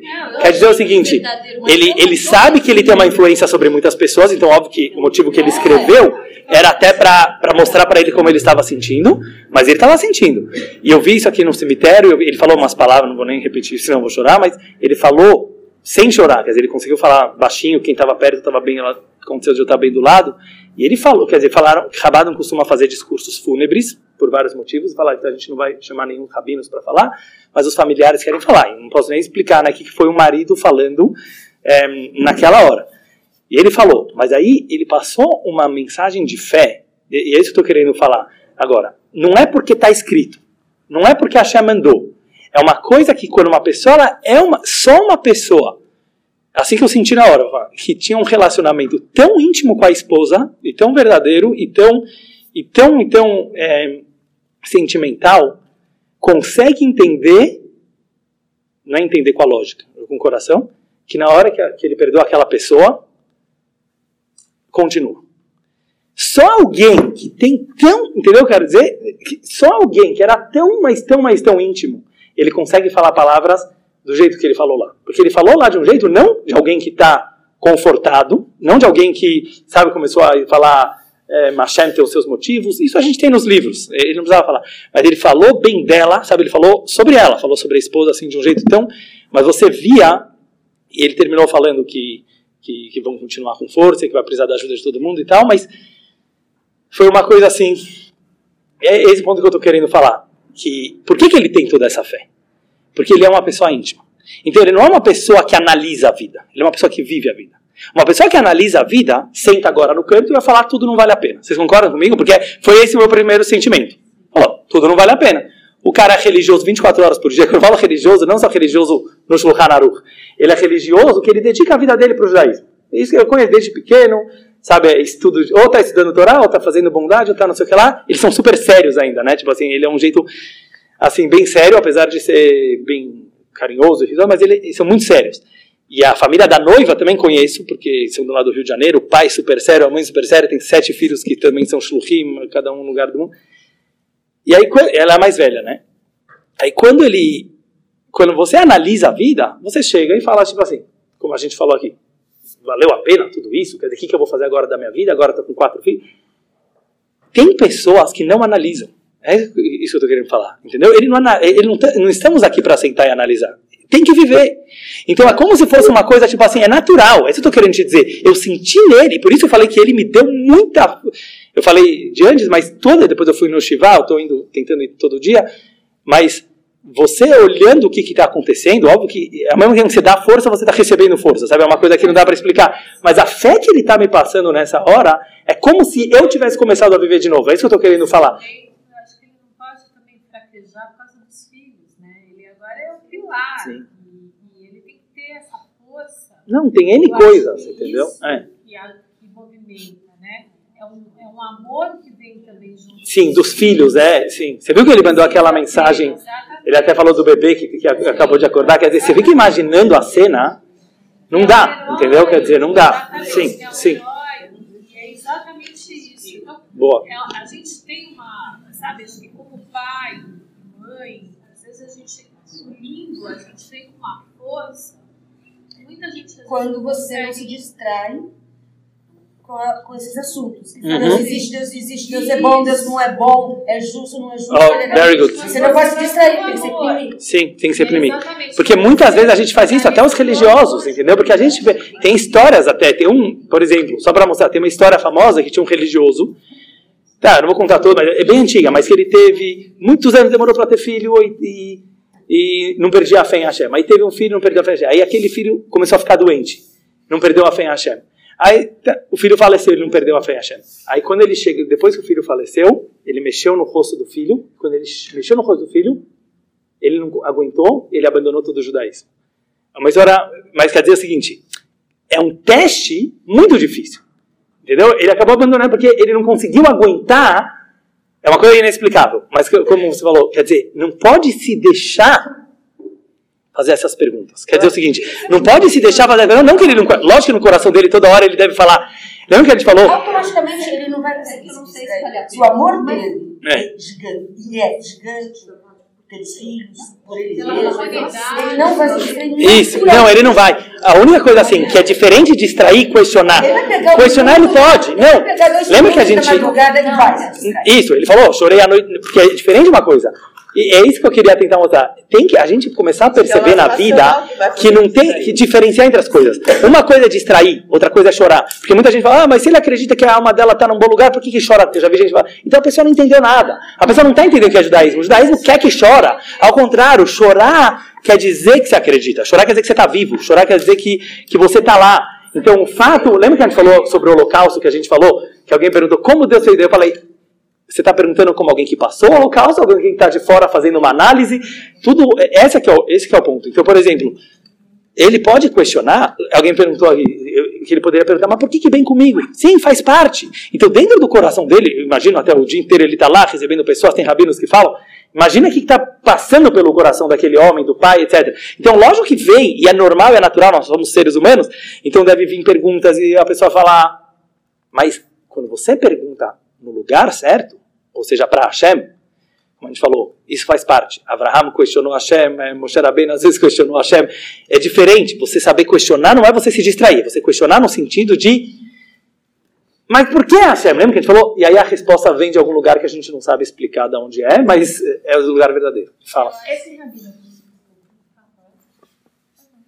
Eu acho que a gente não pode ter pena da gente mesmo, né? Eu acho que quando você chega no, no- na pena, eu acho que é o pior momento. Paralisa, né? Paralisa, é verdade. fragilidade, Né? A gente tem que valorizar e, e ver o que, que a gente tem. Então, se- se- a força ela vai muito maior e Uhum. você consegue construir. Quando você tem a pena de si mesmo, por que, que aconteceu aquilo, você não consegue sair do nada. Uhum. né? Eu acho que é bem. Eu acho que São uma vez na. Você passa por vários estágios. Sim. Acho que O que pega é quando você fica fixo em um. É isso. Você tem que. Sem idolatrar aquele momento, né? Quer dizer, deixar Assim, sem paralisar. deixar assim. Esse, esse é, é, não pode ser um rabino, um homem, né, que passou por tudo isso e abandonou. abandonou Sim. Aí ele encontrou consolo, porque eu, eu acho que às É. vezes também existe ilusão. Sabe quem contou essa história? Vou falar pra você. Me contou essa história meu pai, quando minha mãe faleceu super cedo. Quer dizer, a gente teve uma história parecida, talvez por isso também que eu me. Mas não era tão jovem, minha mãe ela tinha 42, mas pra mim o mundo acabou. Quer dizer, pra, eu me lembro do momento quando meu pai tentou deixar eu e minhas irmãs meio fora, assim, pra gente não sofrer tanto, mas no final. Teve várias diferenças na história, porque foi dois anos que ela estava doente, não foi três semanas. Mas pra gente também, eu tinha 20 anos, o mundo acabou. Naquela hora, me lembro de eu chorando com minhas irmãs. Não tem nada. E realmente a força depois vem vindo de um lugar que é da, da união da gente, quer dizer, mas não são palavras e, e a gente vai. E eu me lembro que depois de um tempo, que talvez eu estava conversando com meu pai eh, sobre isso, e meu pai foi muito forte, mesmo na fé, e mandou a gente voltar para as estivais. Eu queria ficar um ano com meu pai, pelo menos. Meu pai falou: não, você vai continuar. Eu estudava em Nova York, né? Você vai voltar, tua vida vai continuar normal. Quer dizer, meu pai foi, na minha opinião, mais. E é muito louco que eu senti, com tudo que eu senti mal de ter perdido minha mãe, eu fiquei mais mal pelo meu pai. Por isso, talvez, eu não sei, talvez cada um sente mais para alguém, mas para mim, o marido ou a mulher, Deus nos livre, porque assim, é ruim, é dói para todo mundo. Tem gente que fala que para os pais é pior, né, de, de perder um filho, mas eu senti, sabe, dar uma interrompida na vida da pessoa, porque é a, é a vida que não continua, né? Tipo assim, Baruch Hashem, a gente já se casou, mas naquela hora me deu uma coisa muito, né? Tipo assim, e eu sabia que meu pai e minha mãe eram muito, muito, muito, muito unidos, né? Então eu falava assim, eu perguntava a né? como você fez isso com meu pai? Mas seja como for, uma vez, talvez até porque eu perguntei isso para ele, ele me contou essa história. Ele falou, não sei de onde ele tinha ouvido essa história, mas a história era justamente assim. Esses testes de fé acontecem para todo mundo e aconteceram muitas vezes na história e ele queria mostrar tipo assim que era uma pessoa que não é uma coisa lógica. Quer dizer, o cara conseguiu entender que a Shem fez demorar ele para ter filho e fez o filho dele ficar doente, fez o dele, ele não conseguiu tocar no rosto do filho dele depois que o filho faleceu. Depois que o filho faleceu, ele tocou no rosto do filho dele, aquilo para ele foi. Agora você me pergunta, eu não sei o final da história, quer dizer, não, não é uma história com final no sentido de mostrar se ele se deu bem ou se deu mal. Quer dizer, a gente entende uma pessoa assim, a gente entende que é totalmente viável, como pessoas que se revoltaram com a Hashem depois do Holocausto. O Rebbe sempre falava, como você pode perguntar, eles não podem ser questionados, a gente não consegue entender o que essa pessoa passou, mas ao mesmo tempo, se ele achou um conforto, claro que não. Quer dizer, claro que não. Claro que não. Não vai levar a nada. Sim, mas não é uma questão lógica, você entendeu? Uma pessoa que está vivendo naquele momento, isso que a gente estava falando agora, Pnimi quer dizer viver. Então vai ter os momentos de raiva. Faz parte também. Sabe o que a gente falou? O casal briga. Às vezes o cara tem que brigar com a Hashem. Eu, eu vi alguém que estava no hospital, nesse caso, muito próximo de mim, que estava ajudando, e estava lá, mesmo depois que, na verdade, os médicos já tinham falado que era morte cerebral, a família continuou, sabe, tipo, aconteceu um milagre, continuaram com tudo, assim, tentando... Mas o pai estava lá e essa pessoa viu o pai, o pai é um sádico também, o pai da menina, falando com a Hashem. Tipo assim, falando sozinho. E ele estava falando assim, Hashem, você não vai fazer isso comigo, né? Mas sabe, falou de um jeito, Hashem, você não vai É uma coisa assim, isso é judaico. Entendeu? Isso é judaico. Judaico não é ficar quieto, cala a boca, ficar no teu canto, porque Deus sabe o que ele está fazendo. Isso não é nada judaico. Judaico é você bate papo com Hashem, igual aquele Tevye do filme Violinista no Telhado, né? Que você vê, não, mas isso é muito judaico, entendeu? O judaico é você bate um papo com Hashem, às vezes você fica bravo com Hashem, você só não abandona ele. Mas você, essa é a relação com Hashem. Só quero falar mais uma coisa, depois que talvez tem gente que precisa ir embora, mas eu só queria finalizar trazendo um pouco para a nossa vida de Tisha B'Av. Eu ouvi um exemplo científico que comprova tudo isso que a gente está falando agora. Você sabe o que é um buraco negro? Eu achei muito interessante. Tem hoje em dia um conceito em ciência que cada vez está ficando mais forte porque ele implica muitas coisas até na, na, na, criação da Terra, que é o buraco negro. É uma coisa muito louca, né? Já é difícil de entender o universo, mas buraco negro é um buraco, quer dizer, é um espaço que não tem espaço. E ele suga todas as coisas. Ele pode sugar planetas, ele pode sugar estrelas e etc. Eu não vou entrar em todos os detalhes, mas eu estava lendo um ponto que é muito racídico, muito cabalístico. É muito louco. Sabe o que é um buraco negro? Só ouve isso do buraco negro e depois você vai. O buraco negro, pode olhar no Google hoje, é muita luz. É muita luz. É uma luz tão forte, mas tão forte, mas tão forte, mas que ela não conseguiu se expressar. E ela é o maior poder do universo. Até o Einstein ele trabalhou muito em cima do, dos buracos negros. Mas eu falei, não existe. É incrível como isso é uma prova de tudo isso que a gente está falando, que até no mundo físico é assim. Quer dizer, eles chamam de buraco negro porque é uma luz que ela está tão contida, mas tão contida, mas tão comprimida, que ela é um poder incrível. Isso é Tisha B'Av. Tisha B'Av é o dia mais forte do calendário judeu. Os dias que os querubim estavam se abraçando. É o dia que Hashem resolveu disciplinar a gente. É o dia que o amor de Hashem apareceu da forma mais incrível e oculta possível. Por isso ela é muito escondida, igual um buraco negro. Mas o dia que essa luz se revelar, que seja muito em breve, quando a gente conseguir enxergar, vai ser uma explosão de luz. Isso é Mashiach. Mashiach é Tisha. E é por isso que as festas judaicas saíram desses 21 dias. Então, só finalizando, essa é a mensagem que a gente possa perceber e viver esses 21 dias, não de uma forma triste, não de uma forma triste no sentido negativo, mas de uma forma íntima. Vamos perceber a intimidade que tem nesses dias, até pelo acontecimento que aconteceu. Mas todos os acontecimentos desses 21 dias é a maior proximidade de Hashem com o povo judeu está nesses 21 dias. Isso não é eu que estou falando, como eu falei, está em todos os livros judaicos. Mas se a gente conseguir enxergar isso dessa forma íntima, por isso não pode fazer casamento nesses 21 dias? Não, se você vai pegar alahicamente, às vezes você vai achar que não é como. Parece tri, não pode fazer casamento. Não, mas olha de uma forma diferente. Não é que Deus está falando, fica. Você acha que Deus está falando, fica 21 dias tristes? Como? A maior mitzvah do judaísmo é ficar feliz. Nesses 21 dias também tem que ficar feliz. Mas é uma felicidade diferente. É uma felicidade íntima. É uma felicidade, não é no oba-oba, por isso não faz noivado, não faz casamento, não faz. É, a gente não faz grandes festas, não para ficar triste. Procura um outro tipo de felicidade. Procura aquela felicidade nos momentos sérios. Aquelas felicidades que você fala a verdade, sabe? que Para crescer. Crescer, exatamente. Aqui, na educação com os filhos, pensam nisso também, sabe? Quer dizer, como educar eles de uma forma que às vezes eu vou ser a chata, Quer dizer, às vezes vai parecer, mas nas entrelinhas eu estou passando amor. Que eu não vou mais dar bronca de desabafo, nunca. Entendeu? Tenta, é um autocontrole, sabe? Quer dizer, eu não vou dar grito na hora que eu estou estressada. Não, nessa hora eu me tranco no quarto, sabe? mas eu não vou. Depois, na hora que eu quero dar o beijo, eu vou dar o grito. Na hora que eu quero dar o beijo, você vai se sentir muito bem depois com você mesmo. Não dá para explicar, mas você vai começar a perceber que você tem autocontrole e que tua relação com teu filho é uma coisa íntima, que seja só alegrias para todos nós, vamos terminar com uma coisa boa, que a gente possa rapidamente ver que tudo isso que está acontecendo e que aconteceu é puro amor de Hashem, de uma forma revelada e que nunca mais aconteça nenhum acontecimento triste aos nossos olhos. Se Deus quiser. Essa, essa época também é, é considerada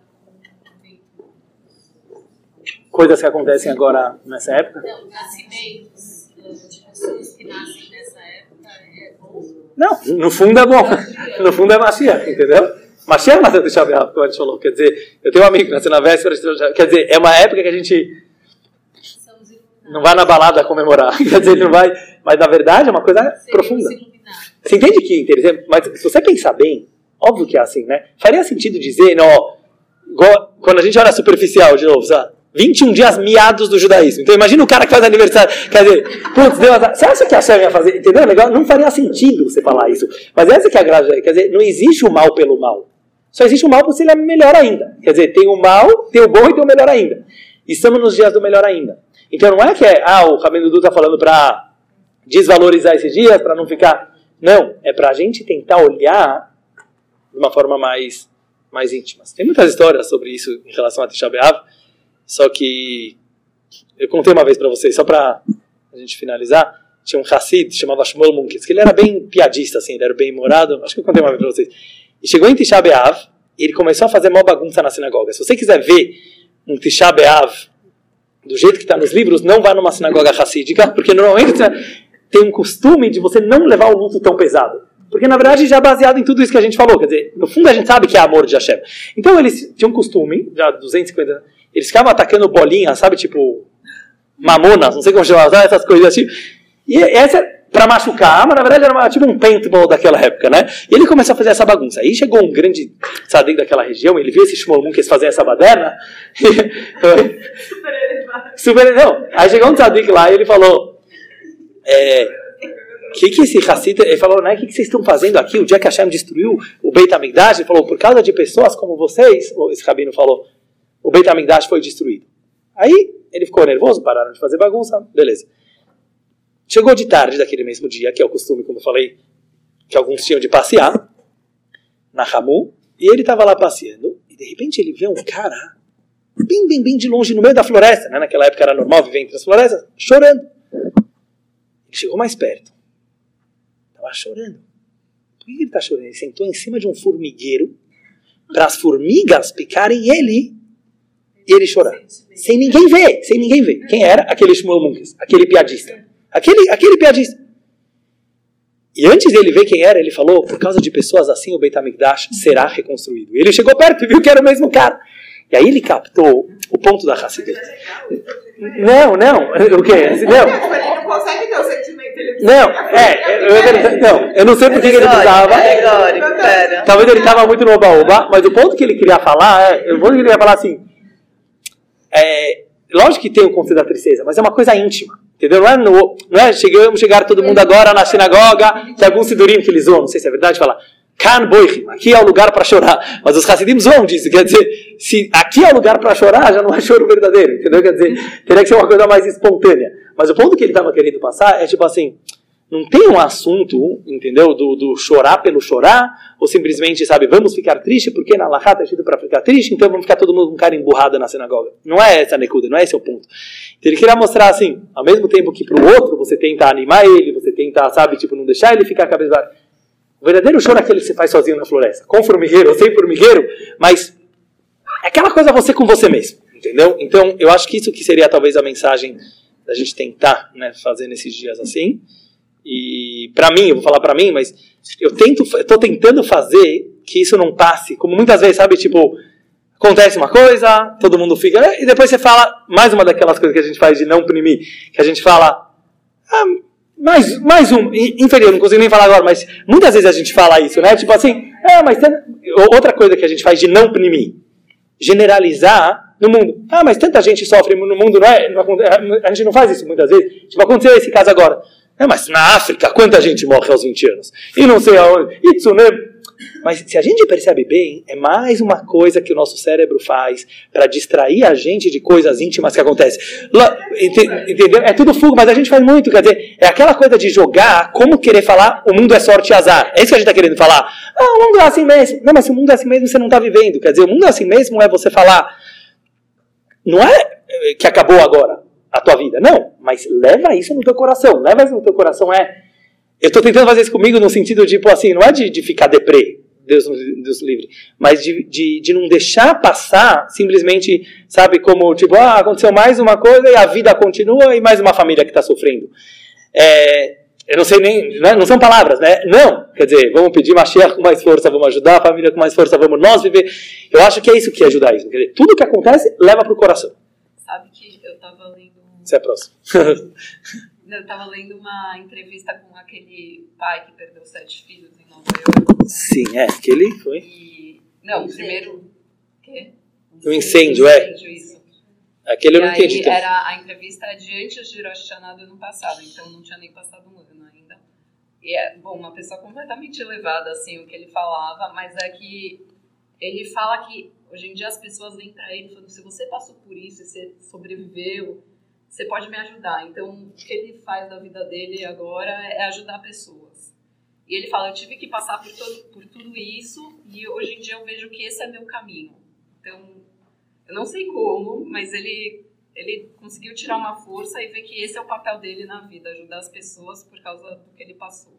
O pai falando assim. O pai falando assim. Não, assim, a entrevista é uma coisa que você nem, nem imagina o que ele fala, assim, como ele consegue pensar nessas coisas. É de muito tempo depois? Depo- é, Seis meses. seis meses depois. Porque foi em março, era tipo setembro, sei lá, muito É. pouco tempo. É. Aquela coisa, né? Não, As aquele- pessoas chegam nele pra ajudar ele e ele acaba Ele acaba ajudando dando as força pros né? outros. É. Mas aqui é, foram sete filhos que ele perdeu? ou Sete quatro? de oito. Sete de oito.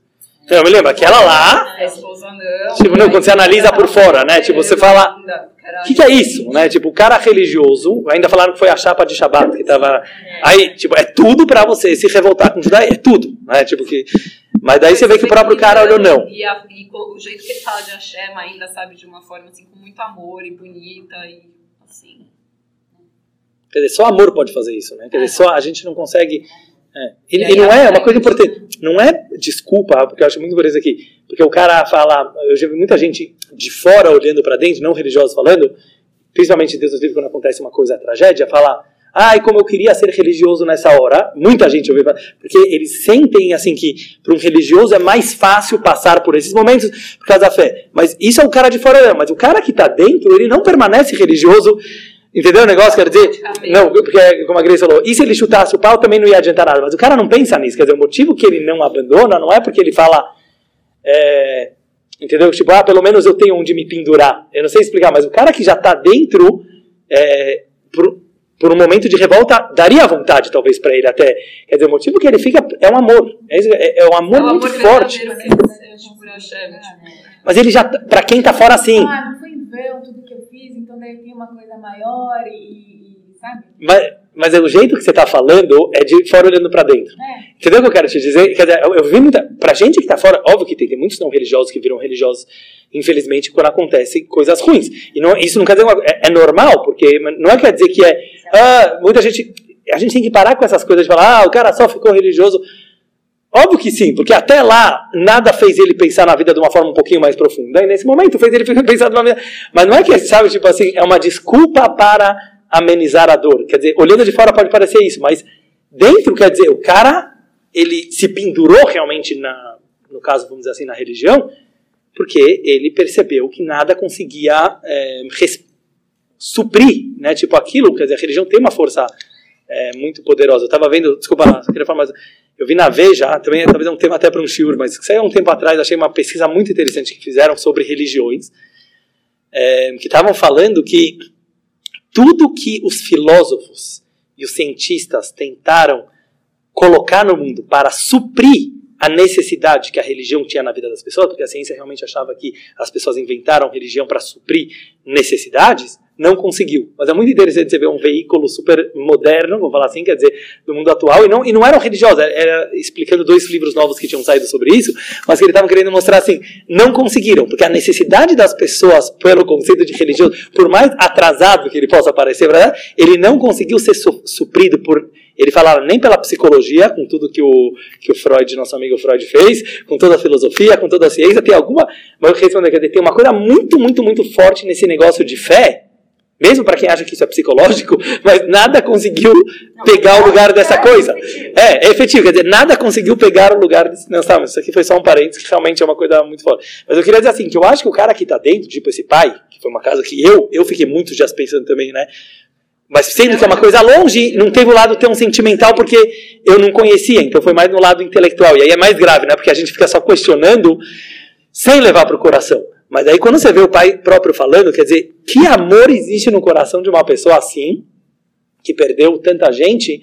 Lógico que é uma coisa que conforta, não estou querendo dizer que não, mas conforta porque é verdadeiro, quer dizer, porque é o amor que esse cara deve ter por Hashem, não sei, pela vida, né? Tem que ser uma coisa muito louca. E aí ele agradece por ter passado por algumas coisas. Sim.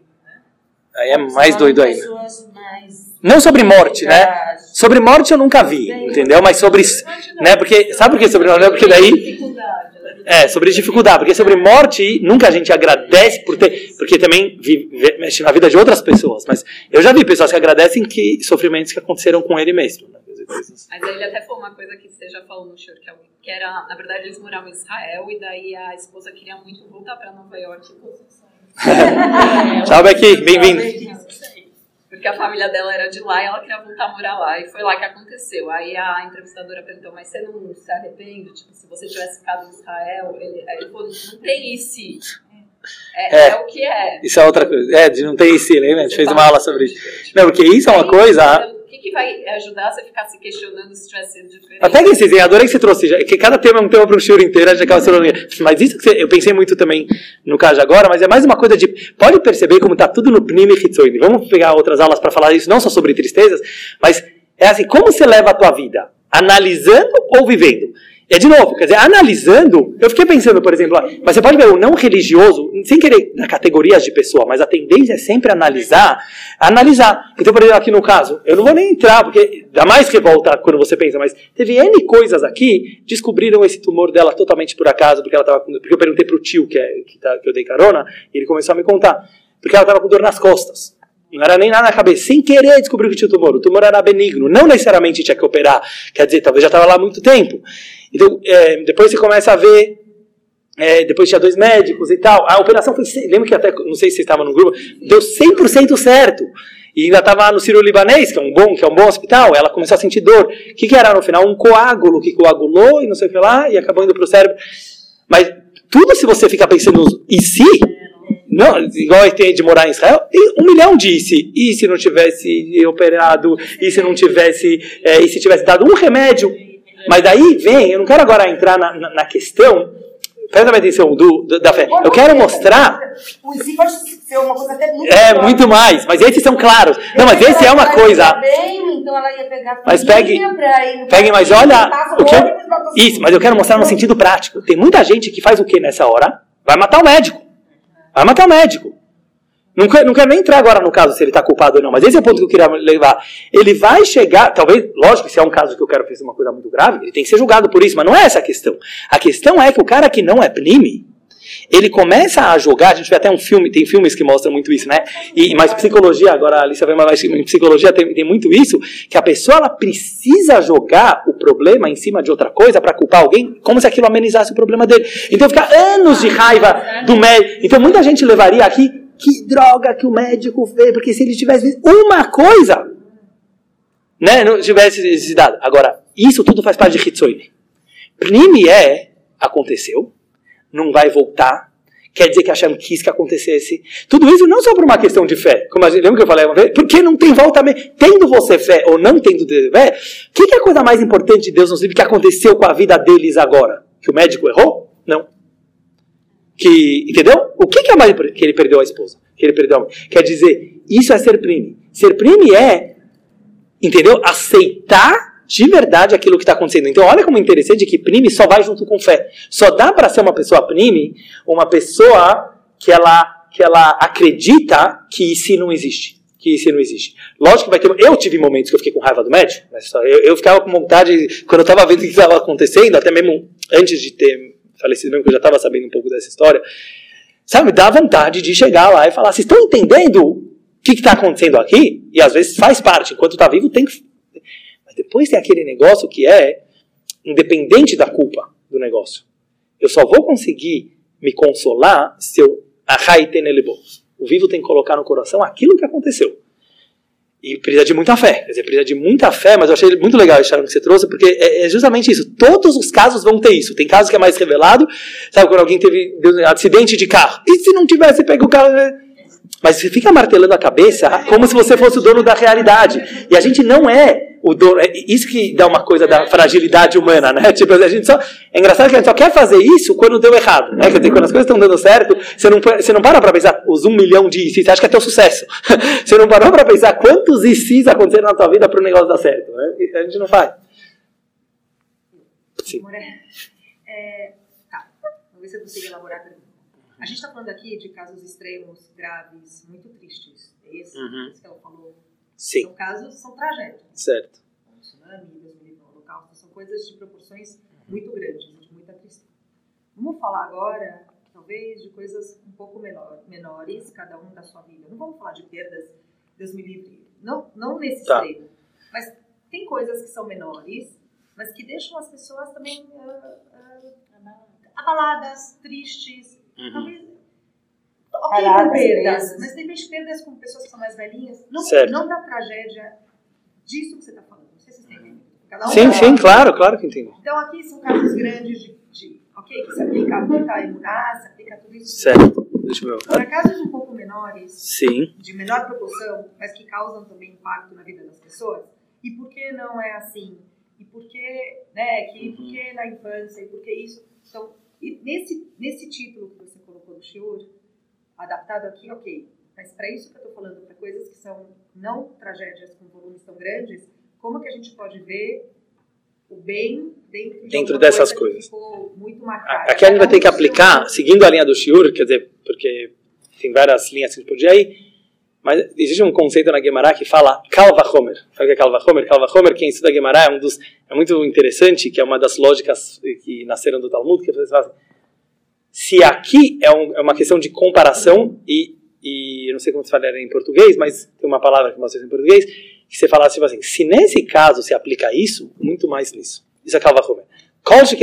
Quer dizer o seguinte, se tudo isso que a gente está falando até agora é válido para questões fatais, para questões que, vamos falar assim, que aos nossos olhos não tem volta, é isso que a gente precisa pensar nos pequenos probleminhas de cada dia, mesmo que eles são grandes problemas.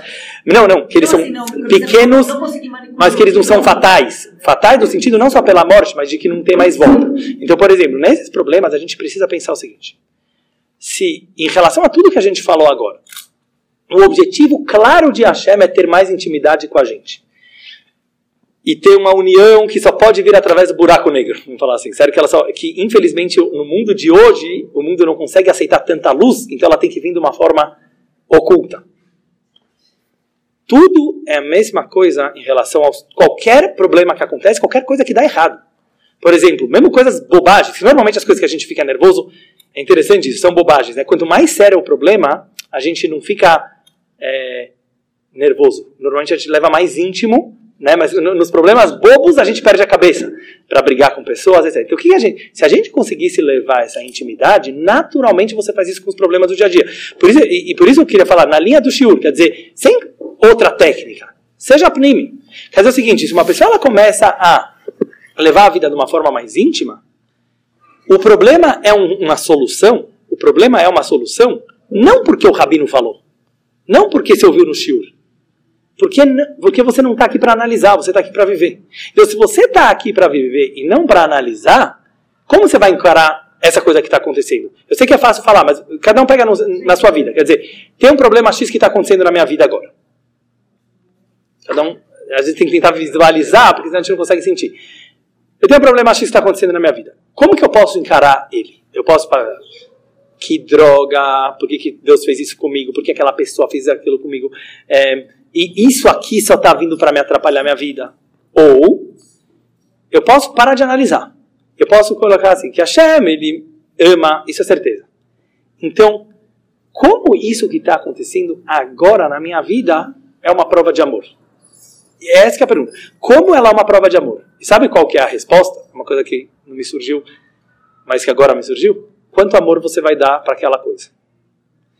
O quanto amor você vai receber daquilo é o quanto amor você vai dar. Não sei por que me veio isso agora, mas de tudo que vocês falaram, né? De tudo que vocês falaram, é isso que me surgiu. Qual é o amor que aquele pai que perdeu sete filhos pode ver numa história dessa? Ele, talvez ele nem sabe, eu sei. É o amor que ele está dando para as pessoas que estão vindo para ele. O Abraham, o marido da, da, da Raya. Como isso aconteceu? Não sei. Eu sei uma coisa. Que de alguma forma, o amor que ele está dando, para mim, eu posso falar, gente, eu recebi um amor dele naquela hora. Os filhos. Você entende o que eu quero te dizer? O carinho que você trata o problema é o carinho que o problema vai tratar com você. Então, e quando eu falo carinho, você entende? Por isso eu estava falando desde o começo do shiur. Eu não estou querendo dar hoje respostas filosóficas. É prático. É, é falar o seguinte: trata, trata o problema com carinho. Pena que eu não falei isso aqui antes, mas é, tá vindo assim como essa frase para mim é isso que define. Trata o problema com carinho. Sim. É horrível tomar Novalgina, que dá vontade de vomitar. Uma criança chega assim, aí tá gostoso, não, eu vou aceitar Novalgina. É isso que você está falando de fazer, tratar com carinho a Novalgina. É difícil, entendeu? Não, mas é uma criança, para criança é difícil, certo? Mas ser adulto é isso. Não, mas ser adulto é isso. Ser adulto quer dizer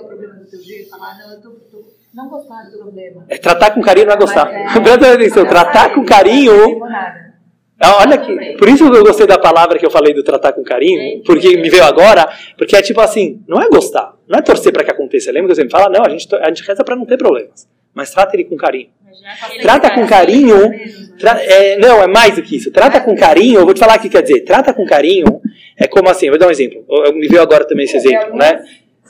Olha o exemplo que me veio, mas vai ser bem prático. Não sei por que me veio agora. É legal, esses exemplos que vão vindo, eles são mais naturais. Sabe quando chega uma pessoa, às vezes acontece na sinagoga, que ele está precisando um mendigo, às vezes, está precisando ser convidado é, em casa Shabbat. Aconteceu até uma semana atrás. Não está cheirando bem. Falar sincero, sabe aquela pessoa que você não está afim de convidar? Por quê? Porque às vezes atrapalha até os outros convidados que estão na mesa, às vezes não vai ser a coisa mais gostosa, não vai ser a coisa mais prazerosa. Mas ao mesmo tempo, é, é, é esse que te apareceu, é esse que te apareceu. Aí você vai, trata ele com carinho. Me vê esse exemplo agora, você vai entender por quê. O que quer dizer trata ele com carinho? Você pediu para aparecer agora um mendigo que está cheirando mal, desculpa falar assim, na tua frente? Eu estou tentando pegar um exemplo bem assim, sabe, que, que dá uma certa repulsa. Por isso eu estou querendo mostrar. Dá uma, é novalgina, entendeu? Eu quero dizer, dá uma repulsa. Mas é a novalgina que a Hashem está te mandando, não tem dúvida. Hashem, então o que, que você faz? Trata com carinho.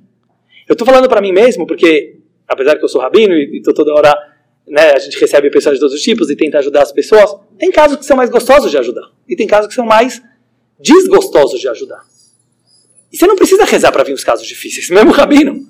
Mas trata ele com carinho. Trata ele com carinho quer dizer, dentro da tua humanidade, dentro do possível, dentro dos teus limites, sabe? Fala uma palavra bonita. Dá um abraço. Até que você vai ter que tampar o nariz um pouquinho. Isso é tratar com carinho. Porque o carinho vai tratar. O, o, o problema vai te tratar com carinho também, de alguma forma. Então, o ponto. Você entende mais ou menos esse exemplo que eu estava querendo falar? Agora, tenta aplicar nos problemas que você está se referindo. É mais ou menos falar assim: você não torceu por ele. Você não queria que ele acontecesse com você. Mas se você tratar ele com carinho, carinho quer dizer com calma, com paciência, com uma certa. com uma certa. Hã? Mente? A ah, mente, mente, sim, mente. Agora, onde.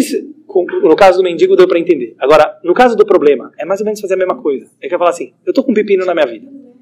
Tenta enxergar que esse pepino na tua vida é o presentinho que a Hashem está te mandando para resolver alguma coisa aí. Então, ao mesmo tempo que ele dói, não é, não é mais ele, mas trata ele com carinho. Não é mais ele, mas trata com carinho, quer dizer. Você entendeu? Você não queria, você não queria. Eu estou tentando ver o paradoxo. Nenhum momento você queria.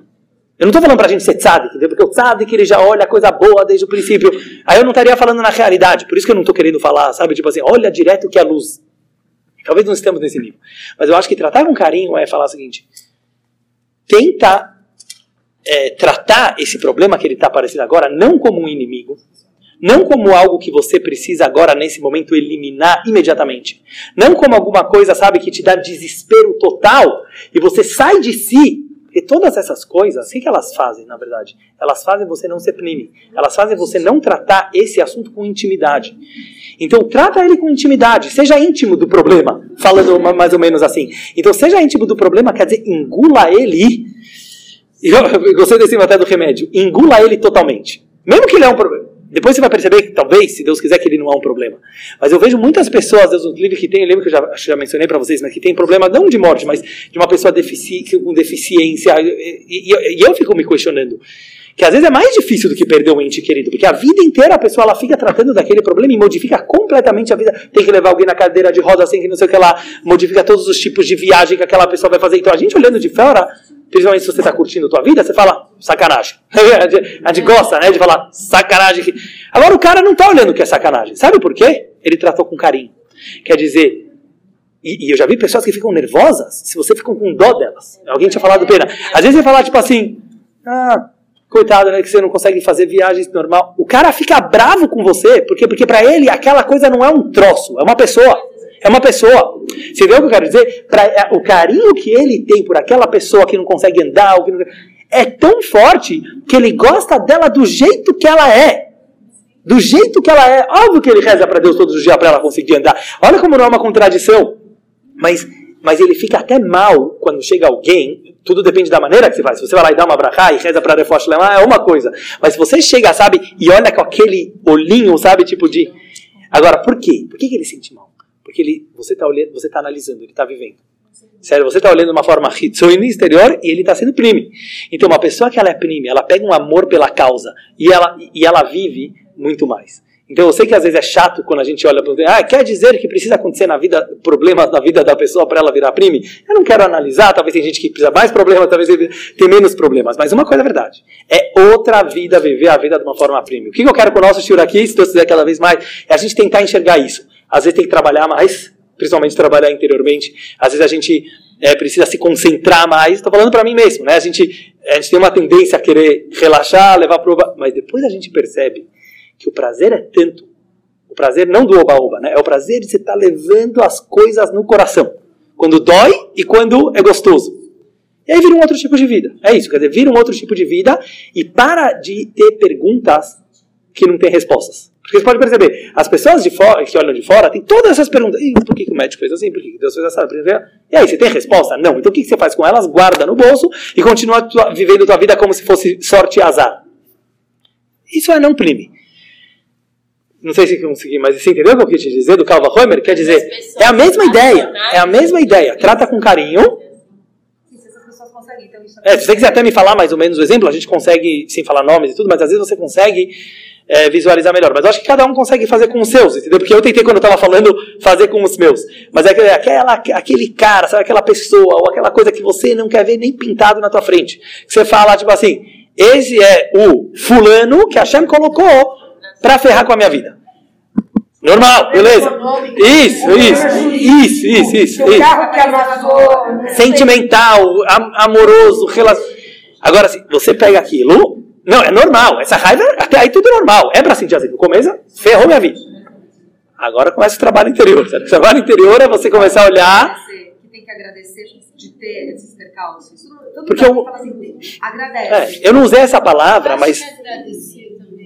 Acho que Qualquer é, é aprender Eu acho que é porque depois você vai evoluir. Você vai Pode falar porque eu não gosto de usar, é, porque o agradecer, ele pode não, mas porque o, o agradecer verdadeiro, ele vai junto é tratar com carinho. Não dá para você tratar com carinho, mas agradecer não é falar. Por isso eu queria enfatizar de novo. Vamos parar de olhar essa coisa, sabe? Igual você falou, os datim fala, tem dati, tem dati, mas quer dizer agradecer, sabe? Eu vi muita a carata, tove, não sei o que lá, mas não é falar da boca para fora, entendeu? Quer dizer, quer dizer, uma pessoa que ela vai chegar e falar, obrigado, Hashem, que me mandou tal problema, não faz sentido nenhum. No judaísmo não manda você rezar para ter problemas.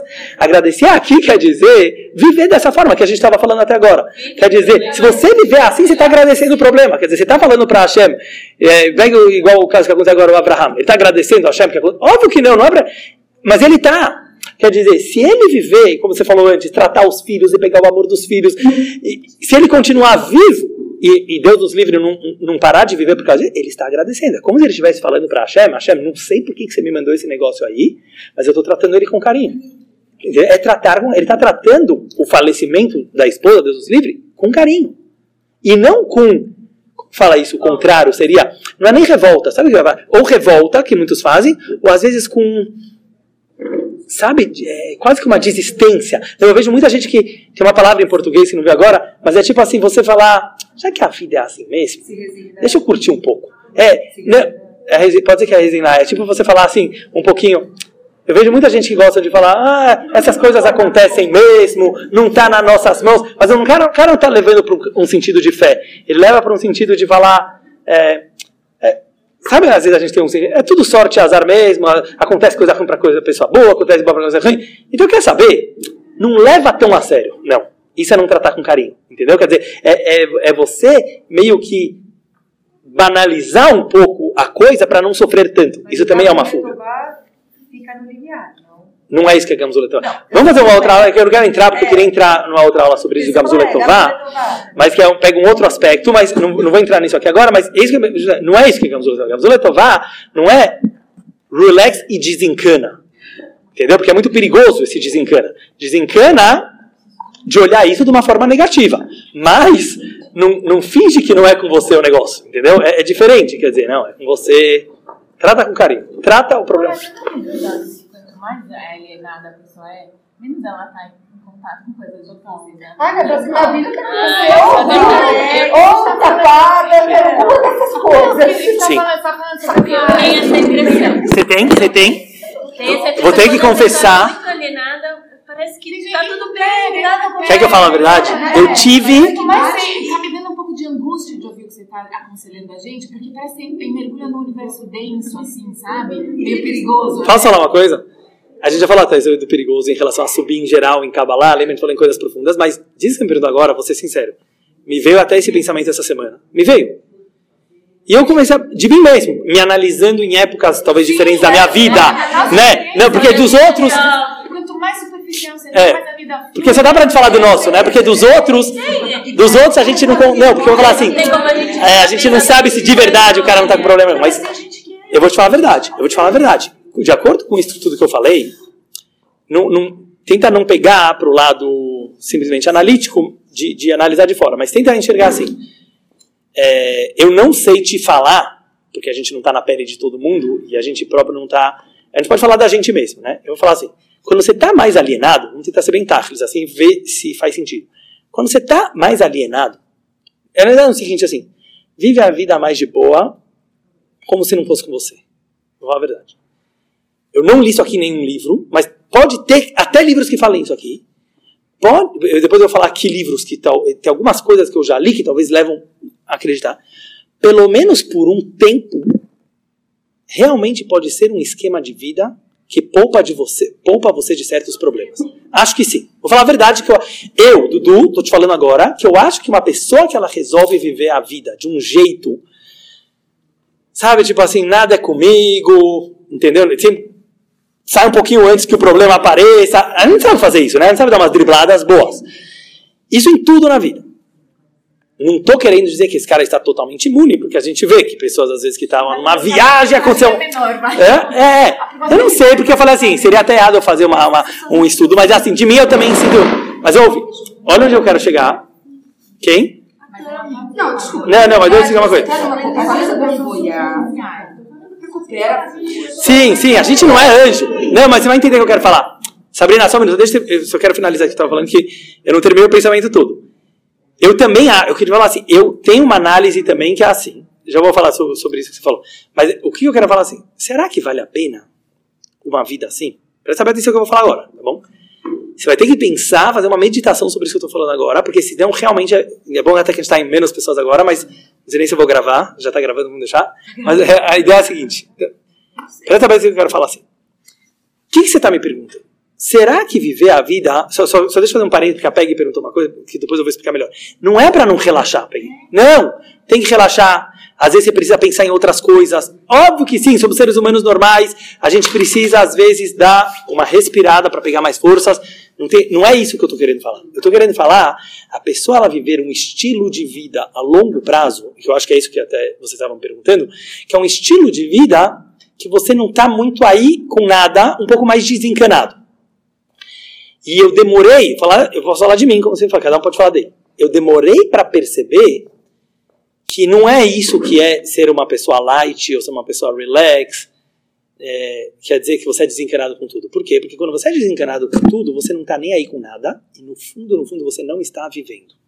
Então eu respondo para você, Grace, eu não tenho certeza, mas pode ser sim, e até faz sentido, que uma pessoa que resolve viver essa vida anestesiada, eu diria assim, ele tem menos problemas. E até faz sentido falar. Ele não está vivendo, acha que não está vivendo com ele. Ele não está vivendo. Não tô falando, não vou entrar agora, óbvio que ele está aí. Não, não, mas você vai entender. Eu vou, eu, calma, calma. Sim, sim, mas eu vou falar o seguinte. Agora, quando você resolve viver, é, eu, eu, eu, não quero assustar ninguém, porque nem a mim mesmo. Eu não estou querendo dizer, Deus nos livre, que agora o cara que começa a viver a vida mais sério, começa a acontecer pepinos na vida dele, tá bom? Eu não estou querendo falar assim. Mas aparentemente, até mesmo pelo que está escrito em Hassedut, em Kabbalah, existe um conceito. Eu, eu, deixa eu trazer esse exemplo da Gemara. Que o Rabi Akiva e seus amigos estavam passando, e eles viram os romanos que destruíram o Beit HaMikdash. Rabi Akiva viveu 70 anos depois da destruição do Beit HaMikdash festejando e bebendo. Acha que essa coisa de balada só existe hoje? Sempre existiu. E sei lá, e todo mundo pelado, e todo mundo. Quer dizer, era totalmente baixaria. E os amigos começaram a chorar. Chorar. Imagina a dor dos Rahamim. Beleza, os caras destruíram o Beit HaMikdash, a gente talvez merecia, não sei o que lá. Mas os caras estão tendo vida boa. Em geral, uma pessoa, agora fazendo a comparação, um jovem que hoje em dia, vamos pegar uma coisa bem simples, tá bom? Sem fazer a nossa análise da probabilidade. Um jovem que ele resolve não levar a vida dele a sério no sentido começo, meio e fim. O que, que ele faz? Eu vou viajar pelo mundo, baladas aqui, baladas aqui. O cara tem uma vida mais light. Não vamos analisar agora se não dá para acontecer uma desgraça na vida. Tudo dá para acontecer. Mas ele está escolhendo ter um tipo de vida que as pessoas contam menos com ele. Presta atenção, a família conta menos com ele. O cara não tá todo dia visitando a vovó e o vovô para ver que a vovó tá com problema de saúde, o vovô tá com problema de saúde, a mãe tá precisando de uma ajuda. Esquece agora as coisas que Deus faz com a gente. Entendeu? Pega no, no simples. Quer dizer, eu tava percebendo assim. É, entendeu o que eu quero te dizer? Sabe por que o cara tem menos problemas? Porque ele tá escolhendo ter uma vida Jobal. Depois ele vai ter as consequências que para poder manter uma vida legal desse jeito, ele talvez vai precisar de drogas, ou talvez ele vai ter muitos vícios para alimentar, porque não é o normal de um ser humano conseguir se satisfazer com coisas tão superficiais. Mas muita gente hoje em dia escolhe esse caminho, não são poucas. É, não é só o doidão, a gente só fica sabendo já do doidão que se deu mal e não sei o que lá e morreu de overdose. Aliás, falando nisso, eu estava vendo uma pesquisa que mais gente nos Estados Unidos morre de overdose do que é, acho que é do que acidente de carro. Mas quer dizer, uma coisa interessante, porque tem, quer dizer, a gente não fica, porque não são histórias bonitinhas que você conta, sabe? Ah, meu primo. Mas quer dizer o seguinte, a gente não tem ideia de quantas pessoas são viciadas. Isso é com televisão. Isso, isso, isso. É, esses são, não, mas até a overdose é muito, entendeu? Mas mesmo sem pegar os casos extremamente viciados, quer dizer o seguinte, pra, como eu só, só quero terminar isso aqui, quer dizer, a gente tem que ter muitos vícios para alimentar esse tipo de vida banal. Então eu não estou querendo pegar uma linha mais, sabe, tipo, porque não é muito minha linha de querer pegar pesado para virar religião. Mas eu estou falando assim, eu, eu, quero até, eu quero até pegar pelo lado positivo. Quer dizer o seguinte, os prazeres que uma vida dessa fornece, eles são um tipo de prazeres também mais banais e mais superficiais. Porque, na verdade, o que, que, é tudo na vida, que é o que eu tentei falar aquela aula que foi na tua casa? Mas tudo, na verdade, é relacionamento. Tudo, na verdade, é uma questão de intimidade. No final, tudo que a gente está buscando é ter uma intimidade. Porque, senão, pensa bem, faz de conta que você viveu a tua vida inteira. Eu acho que é um bom exercício que eu não gosto muito de fazer ele, mas às vezes ele é necessário. Você passou a vida inteira, você olha para trás. Né? O que, que quer dizer que você viveu ou que você não viveu? Eu acho que todo mundo vai concordar que tem a ver com intimidades, com relacionamentos. Quer dizer, até um cara que foi super pop, não sei o que, o cara tá lá, não tem ninguém do lado dele. Quer dizer, não, eu não tô querendo dizer aquela, ah, coitadinho, ele tá agora e não tem ninguém do lado. Não tô olhando para ele na cama do lado da cama, né? Porque muita gente acha que é só aquela cena. Não, eu tô querendo mostrar Entendeu o que eu quero te dizer? Ele viveu ou ele não viveu? Então a minha questão é o seguinte: visitar a vovó. Desculpa que eu estou me prolongando, mas eu queria só. Porque eu queria responder a pergunta. Eu quero falar o seguinte. É, esse cara que fez. Voltando para o Rabi Akiva. O Rabi Akiva começou a rir naquela hora. E ele falou para os amigos: O que, que você está rindo? Ele falou assim: Porque se para eles o prazer é assim, para eles que transgridem a palavra de Hashem, o prazer é assim, imagina o prazer. Quer dizer, o Rabi Akiva conseguiu olhar mais profundo. O Rabi Akiva ele era Baal lembra? Ele, ele conseguiu olhar, ele falou: imagina o prazer que é para quem está ligado no mundo vindouro, nesse mundo. Mas o que ele tá, mas o ponto que eu queria trazer dessa história era assim. É, essa é uma das histórias que eu me baseio para falar que talvez vocês tenham razão. O cara que resolve levar uma vida no oba-oba, a vida se relaciona com ele também no oba-oba. É, é, essa, que é a, essa que é a resposta que eu estava querendo falar. Quer dizer, oba-oba quer dizer o seguinte: talvez o cara vai ficar bilionário, vai ter maior sucesso, pelo menos exteriormente. E não, e não é que ele vai se dar mal, mas uma hora ele vai se dar mal, talvez não. Eu não é isso que eu quero falar. Você quer uma vida de oba-oba? Sem tsuras, uma vida profunda Mas Sim, mas eu não queria chamar. Sabe o que eu não queria chamar de tsuras? Pode significar também a vida sem narras. É. Assim como. Não, Não, mais superficial. Não lugar. É isso. também. Não É, também, você não também, também.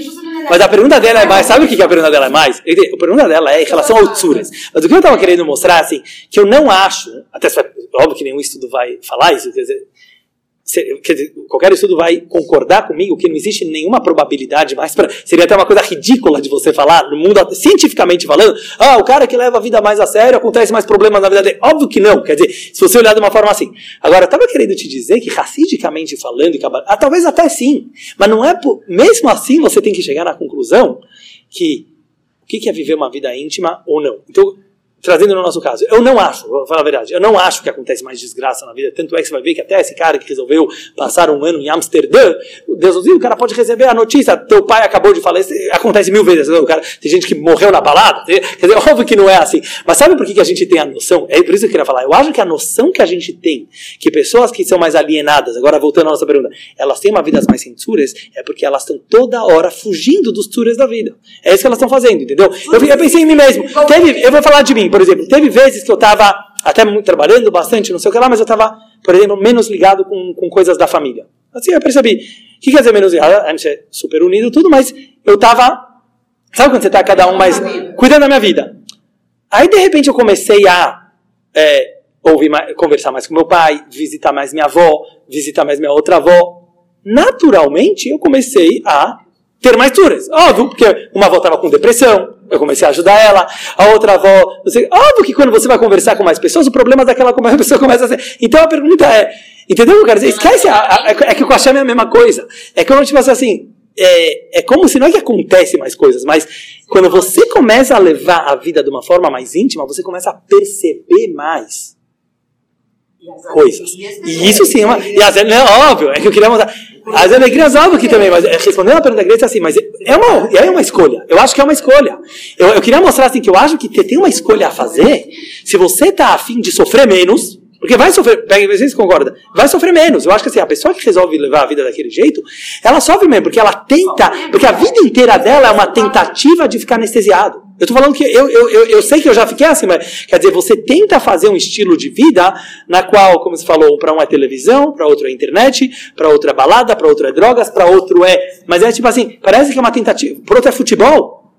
Lembra que a gente falava em relação a esse negócio de time de futebol, que a gente vê muito mais, talvez mais nos homens, mas é um desvio total de você viver a tua vida. Entendeu? Então, tem que ter momentos de relax? Tem que. Todo mundo precisa respirar a cabeça? Sim. Agora, é outro tipo de vida. E, e agora, desculpa, me prolonguei tanto, mas o ponto que eu queria chegar era o seguinte: é uma escolha a fazer. Você quer ter uma vida. O que, que é viver? Não, mas a pergunta é assim: Não, às o vezes que, que é viver? a pessoa, a- a- sei lá, formação, tem gente que não, Que não se engaja. que não chega lá. É verdade. Tem gente que não chega lá. É verdade. Pegue, mas eu não posso tirar o livre-arbítrio da pessoa. Eu quero falar o Não. seguinte: tem pessoas que têm mais tendência, eu concordo. Perfil. É, tem perfis, e, e todos os perfis podem ser usados para o bem. Por exemplo, o cara que ele é, por natureza, mais assim, por isso eu estava falando o equilíbrio. Não é para você parar de ser uma pessoa legal, bem-humorada. Não, não tem nada a ver. Você pode ser mais piadista, tem pessoas que são mais assim. Não tem mas levar para o coração é que eu- não, mas levar para o coração é parar de fugir da vida. Então eu não, eu não quero concordar Peggy, com você. Eu quero falar que eu acho que a pessoa que ela tem uma tendência de fugir é, ou por traumas que ela teve na infância. Como a gente fala, traumas pode ser até de, a gente nem sabe julgar. Não, até por DNA, que seja o que, que for. Mas é alguma coisa que ele que, que, dê, que faz que ele não viva a vida dele. Falando já de pessoas comprometidas, como meu pai falava do escardamato. Sim, não, mas tem, mas dá pra mudar. Mas dá pra, não, mas dá pra mudar. Eu, eu discordo. Por quê? Tem pessoas.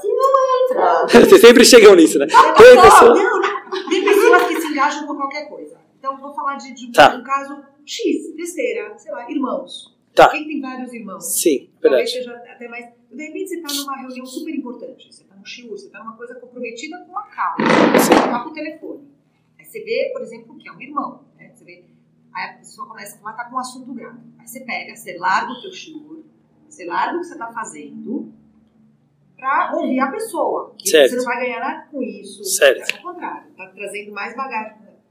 E tem, de repente, se esse mesmo irmão ligasse para o Sim. outro, o outro ia olhar Você precisa me falar? qual- Eu sei. Mas não porque Eu- é maldade, não porque é maldade, porque são perfis diferentes. Eu que, um quis Não. o problema, não quis o outro. Mas deixa eu te falar uma coisa. Isso significa que nesse aspecto, esse cara tem um Yetzirará muito forte. Não estou julgando nada, mas você tem que entender assim, é um Yetzirará. O judaísmo ele não gosta de olhar... Se... Não é perfil, não é Não, mas perfil é Yetzirará. Perfil é Yetzirará. Quer dizer, tem gente que tem cleptomaníaco. Ah, então ele pode roubar? Não, ele vai ter que trabalhar nisso aqui a vida inteira. Eu, eu adorei uma, uma entrevista com um, um psicólogo que estava falando justamente de cleptomaníaco, super famoso essa semana.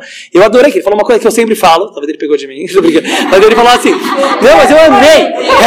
É, é, boa. Mas eu amei que ele falou isso aqui, porque ele estava falando assim. Ah, porque claro, não é que ele estava falando, era uma mães que faziam perguntas em relação aos filhos, porque a, mãe- a filha dela foi identificada com seis anos que ela fez aqui. Ele falou assim, não, porque cleptomaníaco é um nome muito bonitinho, mas é ladrão. Eu amei que ele falou isso, porque ele falou assim, eu amei, não, porque toda a psicologia começou a dar esses nomes aos bois, entendeu? Ah, é perfil, é natureza. Sim, mas é isso que é Torá, é perfil, é natureza. É o Yetzirará do cara. Quer dizer que o cara que é cleptomaníaco, no judaísmo, sempre existiu, desde a Guemará. Teve uma mãe lá, a mãe do Reish Lakish, um dos rabinos, percebeu que o filho gostava de roubar. Aí que foi inventada a kippah. Não sei se vocês sabem, não era o mitzvah usar kippah. Kippah, a mãe começou a cobrir a cabeça do filho para ele sentir a presença de Hashem e parar de roubar. Olha que interessante. Aí, aí que nasceu. Não era obrigação usar kippah. Sim? Você viu? É verdade. Judaí, é, kippah não está na Torá. Kippah não é obrigação da Guemará, é uma coisa que virou costume judaico. Você viu? Isso, é, não. Tinha turbantes, tinha coisas, mas é, é muito interessante que o maior símbolo do judaísmo hoje em dia é kippah, e, e é uma coisa que nasceu de um costume. É uma coisa que um costume. Mas por que eu estou trazendo isso? Voltando a isso, aqui é de mostrar que cleptomaníaco sempre existiu, etc. O judaísmo, ele dava outros nomes, ele chama de Yetzerará. Mas, voltando para isso que você perguntou, você tenta entender o que eu quero te falar. Sim, tem pessoas que elas têm uma natureza mais desencanados, mais não sei o que lá, pode ser por um trauma, pode ser por natureza, seja lá o que, que for. Agora, essa pessoa, ela vai perceber em algum momento da vida dela que ela tem muitos sofrimentos por causa dessa natureza também. Isso eu quero te falar, não acha que, ah, vida boa. Não, esse cara, justamente por isso, não consegue ter relacionamentos íntimos. Não consegue, é que você não consegue ver o outro lado dele, você entendeu? Ele não consegue, ele não consegue talvez lidar bem com ele mesmo. Ele não consegue nada pegar. E, e- entendeu o que eu quero te dizer? E em algum momento da vida, não é você bater na cabeça, porque às vezes fala, não é você, você tem que mexer na tua cabeça e tem que mexer na dele. Só que sim dá pra mudar. E sim, essa pessoa vai ter muito mais esforço do que a outra que já nasceu naturalmente prestativa, vamos falar assim. Mas vai ter que entender. Mas, mas o ponto que eu queria chegar aqui importa para a nossa aula de hoje. Ser um Yehudi, ser um ser humano de verdade, é levar uma vida íntima, sem ficar pensando, não é que castigar mais ou não, mas é, é você chegar na noção, não vale a pena viver.